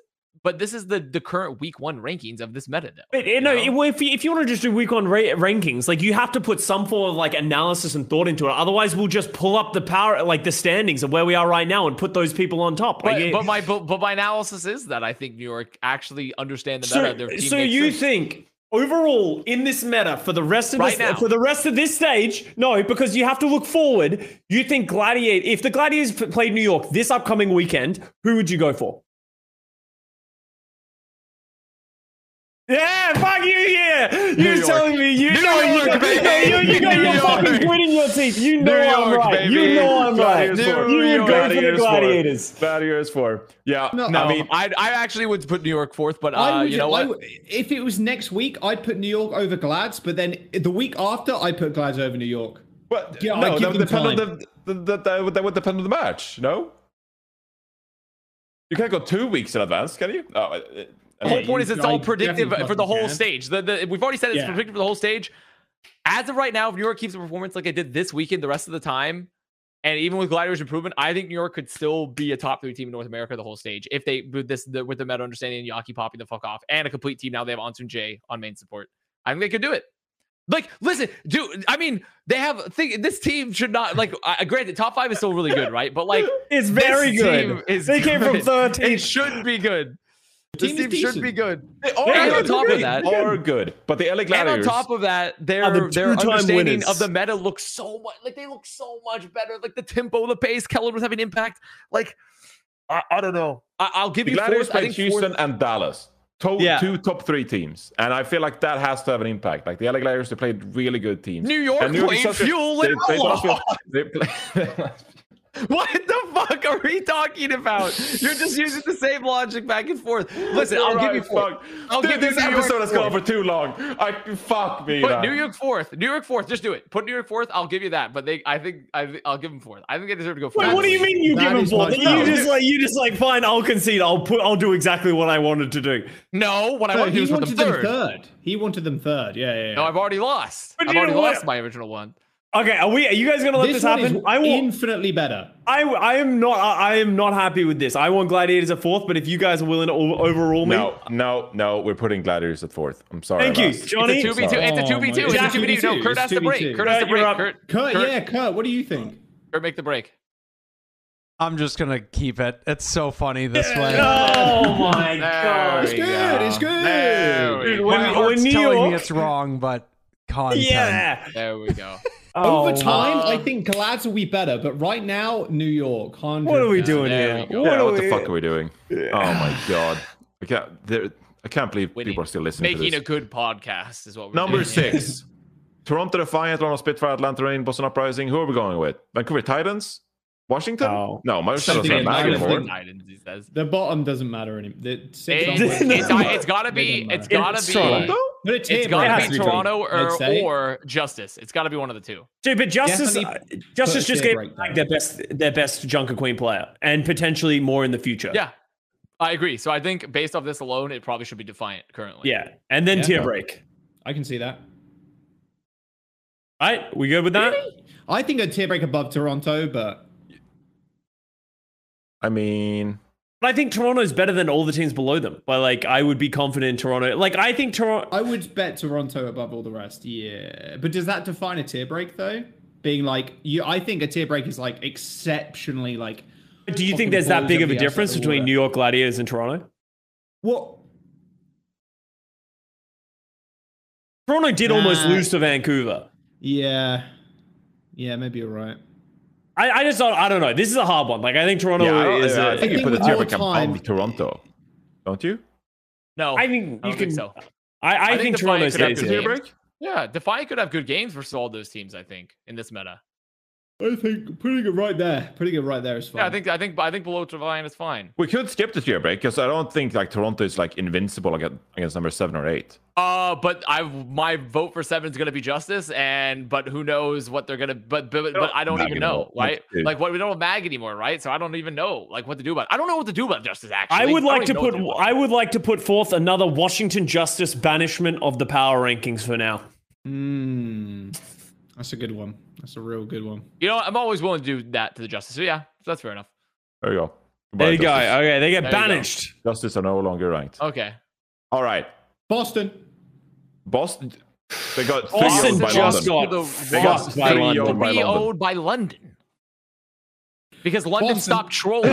London, London stopped trolling is the thing. London ceased their troll and got off Sombra. They stopped trolling. Yeah. They should not be above London. There's no way because London simply inted. So do you put thing. like Florida seven then? Because they No. beat London. I think you should. You Well, what, maybe. what London, Reign, Boston, like this? What it is right now? Well, I'm actually pretty. Ha- I mean, I'm pretty. To, I'm happy to put Mayhem, Spitfire, Boston. Mayhem, Mayhem, London. I am happy for Boston. my, I'm happy for Mayhem Spitfire Boston as well. yeah, Mayhem, Spitfire, Boston. I think sounds reasonable to me. I think okay. Here, can I sell you on Vancouver being above Boston? Ooh, no. I'd like to hear it.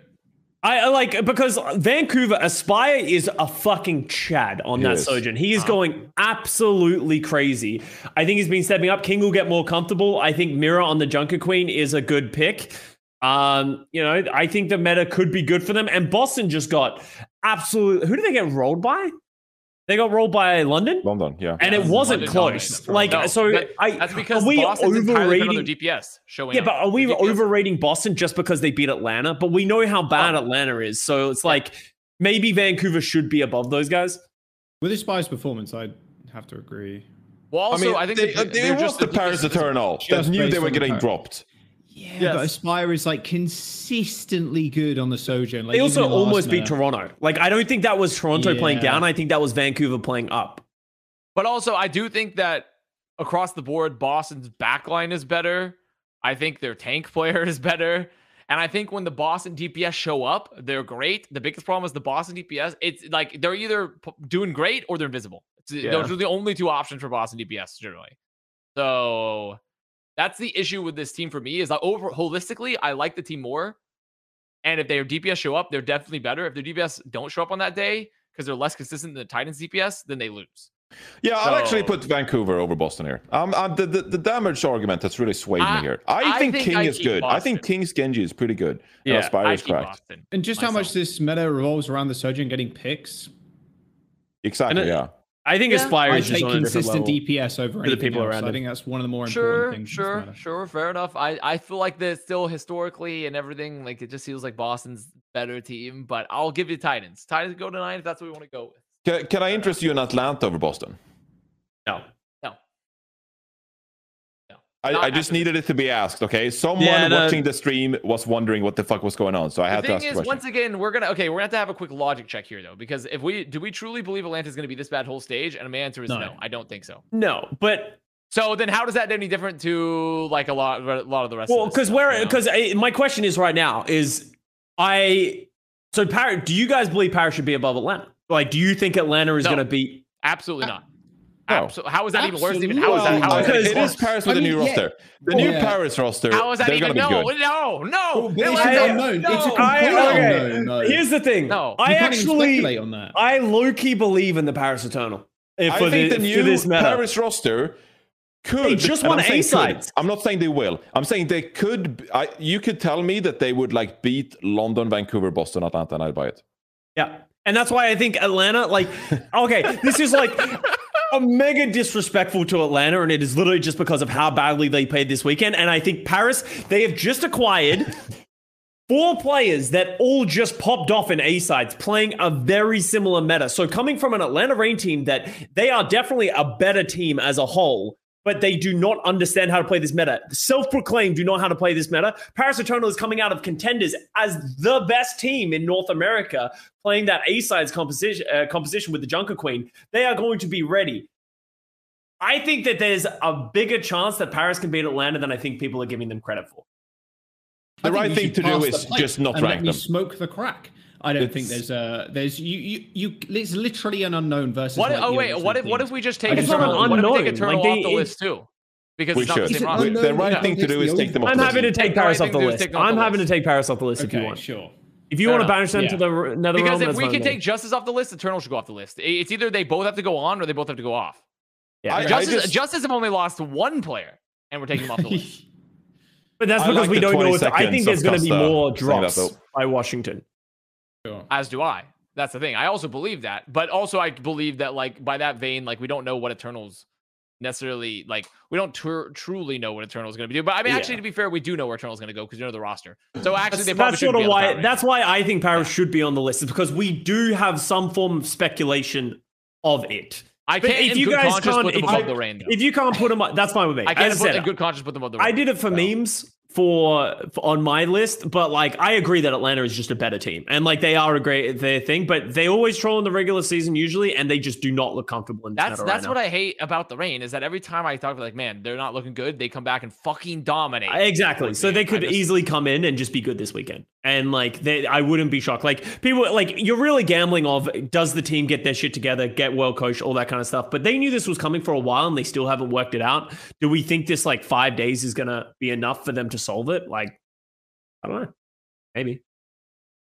Yeah, I, I wouldn't. I wouldn't. You know, be surprised if they did figure it out. As we said, we we have a lot of faith in the franchise, and like they always come back.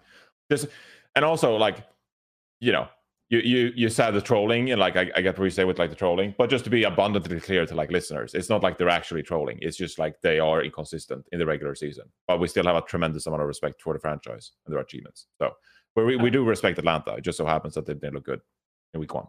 Well, also, they're, they're last kind of technically on our list right now because of the weirdness of Paris. This isn't, I think, Atlanta having a crazy fall from grace. I actually think a lot of these teams got good in this meta. Like Vancouver, Boston, Florida, London, they actually all look to have some form of coherent thought, and the meta makes sense for these teams. So I think it just doesn't play to Atlanta Reign strengths right now. Yeah, that's a good point. I mean, when you look at some of these rosters, like the Boston Uprising, it's taken some time, but they've they've fucking come a long way since week one and two, where they had like 10 people they were rotating around and subbing in and subbing out. Like the Boston Uprising, they have an idea of what they are, who they are, and they look good in this meta now with like competent players on each role. Vancouver Titans has finally fucking found something to rely on. They went through a coaching change. They picked up King as well, um, and they're finally looking good.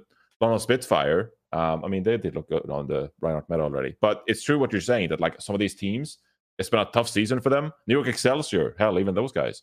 It's been a tough season for them so far, but like they've finally figured out who they are and where they are, and the you know, it's paying dividends. They're finally finding some success with that. So, well, I'm yeah. happy with this. Everyone else happy. happy. Yeah, I'm happy with this too. So yep. for for the audio listeners, before we take it off, sorry, for the audio listeners, Kurt, let me just go through it real quick. So we got San Francisco Shock number one, Dallas Fuel number two, Tier Break, Houston Outlaws number three, New York Excelsior number four, LA Gladiators number five, Toronto Defiant number six, Tier Break, Florida Mayhem number seven, London Spitfire number eight, Vancouver Titans number nine, Boston Uprising, Atlanta Reign, and then I guess it's you know Atlanta Reign. They're technically the last, but we don't rank Paris and Washington Justice. So there you go. But if we rank Paris Eternal, it, it would be fun, probably like above Boston or something. They do look good. The contenders matchup did look good. So, you know, it, it, it's going to be fun to see Paris play uh, Atlanta this upcoming week. Uh, let's jump into some predictions real quick because we, I mean, this is going to be like a three hour podcast. Um, let's get into predictions for this upcoming week. And also, we have some APAC games returning. We'll start off with the Western region, the North American games. Uh, and the first game for week two it's going to be. Actually, do you want to take a look at the last week's records first, Kurt? How we did? How we yeah, fared? Because sure. I did not fare well. I did not do good because I predicted I, London. I had a rough weekend. I remember how I did. Hey, oh, I think, I think, oh, Johnny won. Not too bad. Not too bad. not too bad. baby. Uh, Custa Johnson, Avast all three three. I'm four and two. Total record, Avast still in the lead with 33 correct predictions. Let's go, baby. Charles has a good win rate though, sixty-seven percent. Oh, damn. He's in the league yeah. win rate wise. Yeah, but he doesn't have. He needs. He needs. He needs more. I need the- numbers. Yeah, Yeah, he's got, numbers there's there. a rookie numbers, 12 and 6. Five and Yeah. six, dude. What? It's my fault that I don't fucking come on often. Yeah, yeah, exactly. Get Yeah, better, clearly, clearly, clearly, fucking, yeah. Well, Who we're else is add normally in my spot? Hang on a second. Who the fuck normally plays here? uh, who plays in this- or, uh, Sideshow or Bren. We have Oh, besides your yeah, Brinjamin. that's true. That's true. I Yeah. just need to yes. But uh, we're about to add six more matches under Joel's belt, and then after this week, maybe he can proclaim himself actually like the Pred King. So let's kick it off. Vancouver Titans against the New York Excelsior. Here we go. We're all Yeah. going with the New York Excelsior. I guess, I guess in hindsight, kind of obvious that we all went with the New York Excelsior, but still a fun matchup nonetheless because two bottom teams going into the actually stage. is going to be now fucking- looking like, good. This this match Yeah. actually might be a gigabanger. Yeah. straight up. Could be a good. Could be a good match. Yeah, we'll see. Depends if Yaki shows up. I'm tired of this guy. I'm tired of this dude. I'm tired of this dude. Uh, we certifying this? We Sorry? should probably. We should certify it.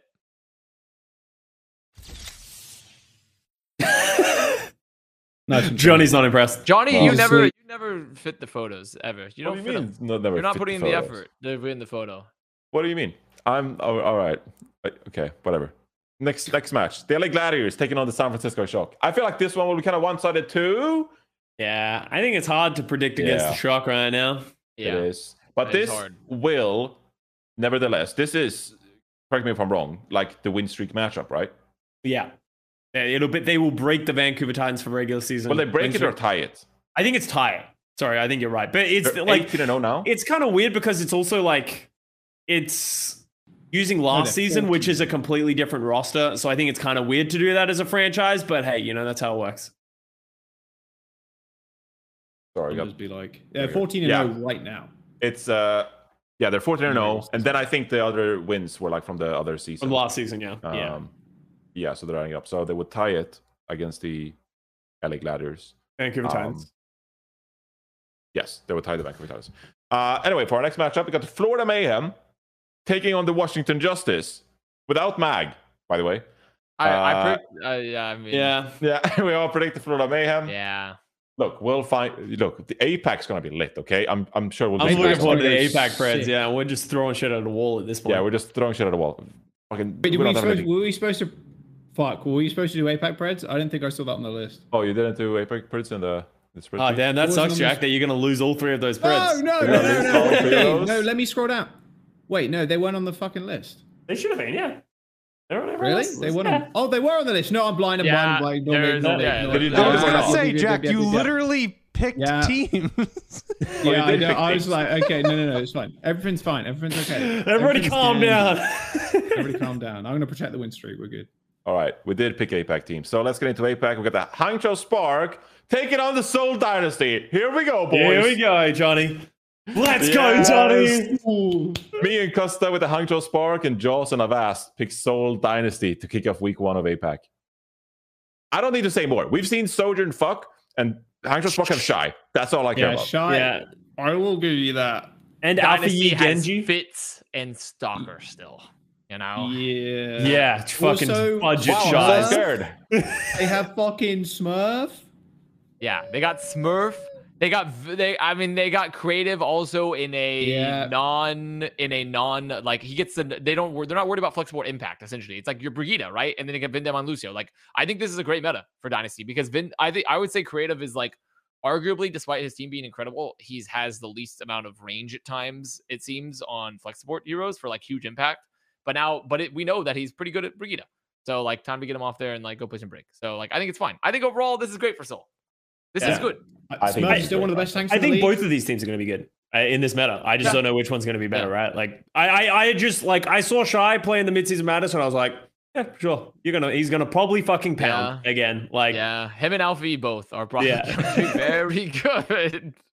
Yeah, it feels like Alpha is still somewhat overshadowed for good reason by Shy, but Alpha is actually just like a fucking great. He, he is a as well. freak. He is, He- a, he is uh, a, a freak. he is a on freak.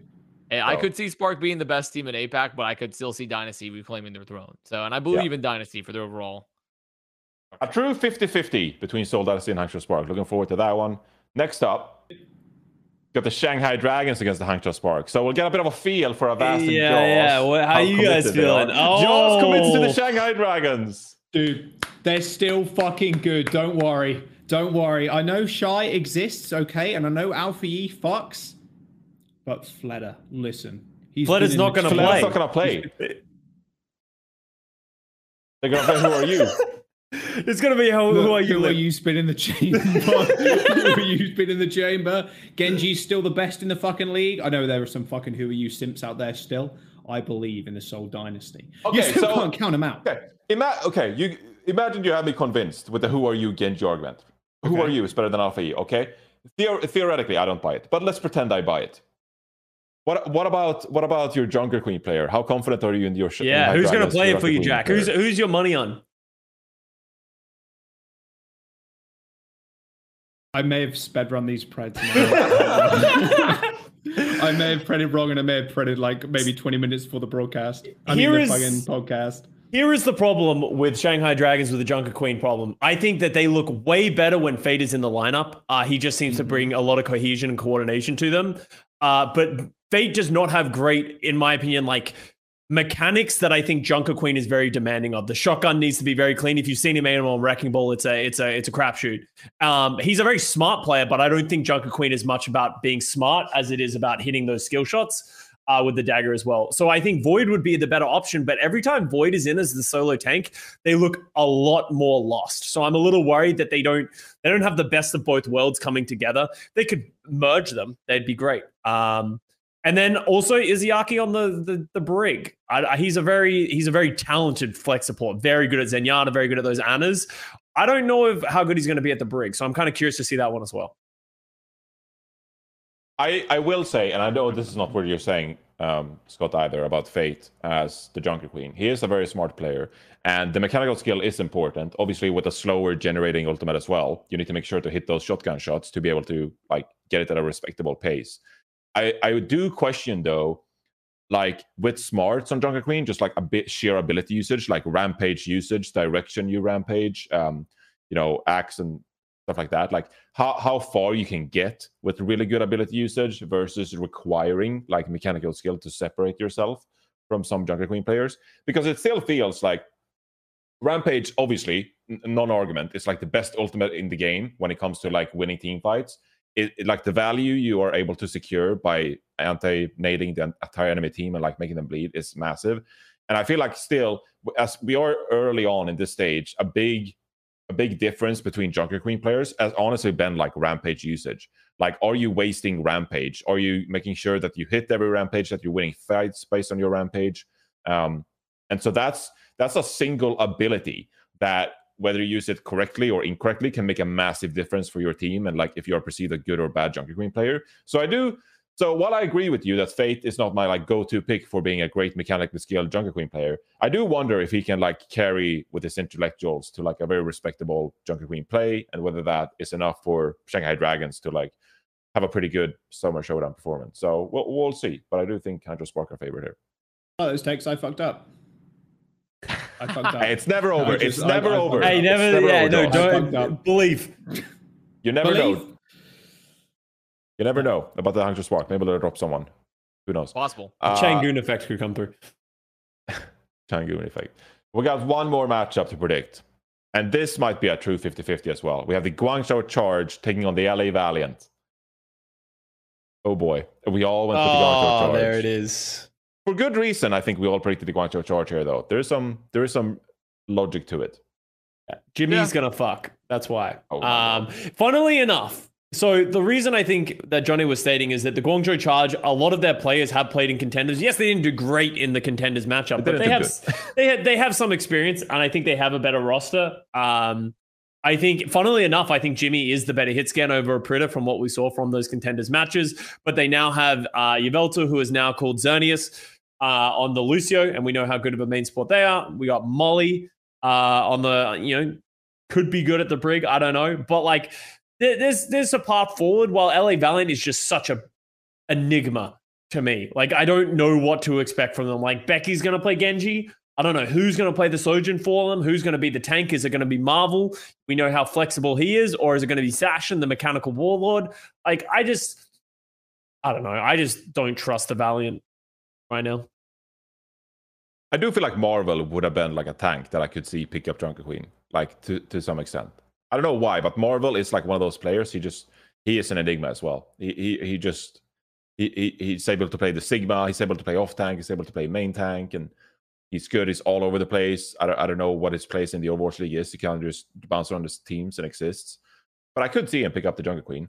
And then you have like the the no heal effect, where it's like they're playing like Lucio Sen comps and stuff like that. And I'm like, I have no fucking idea what these guys are gonna come out and do and who's gonna play what.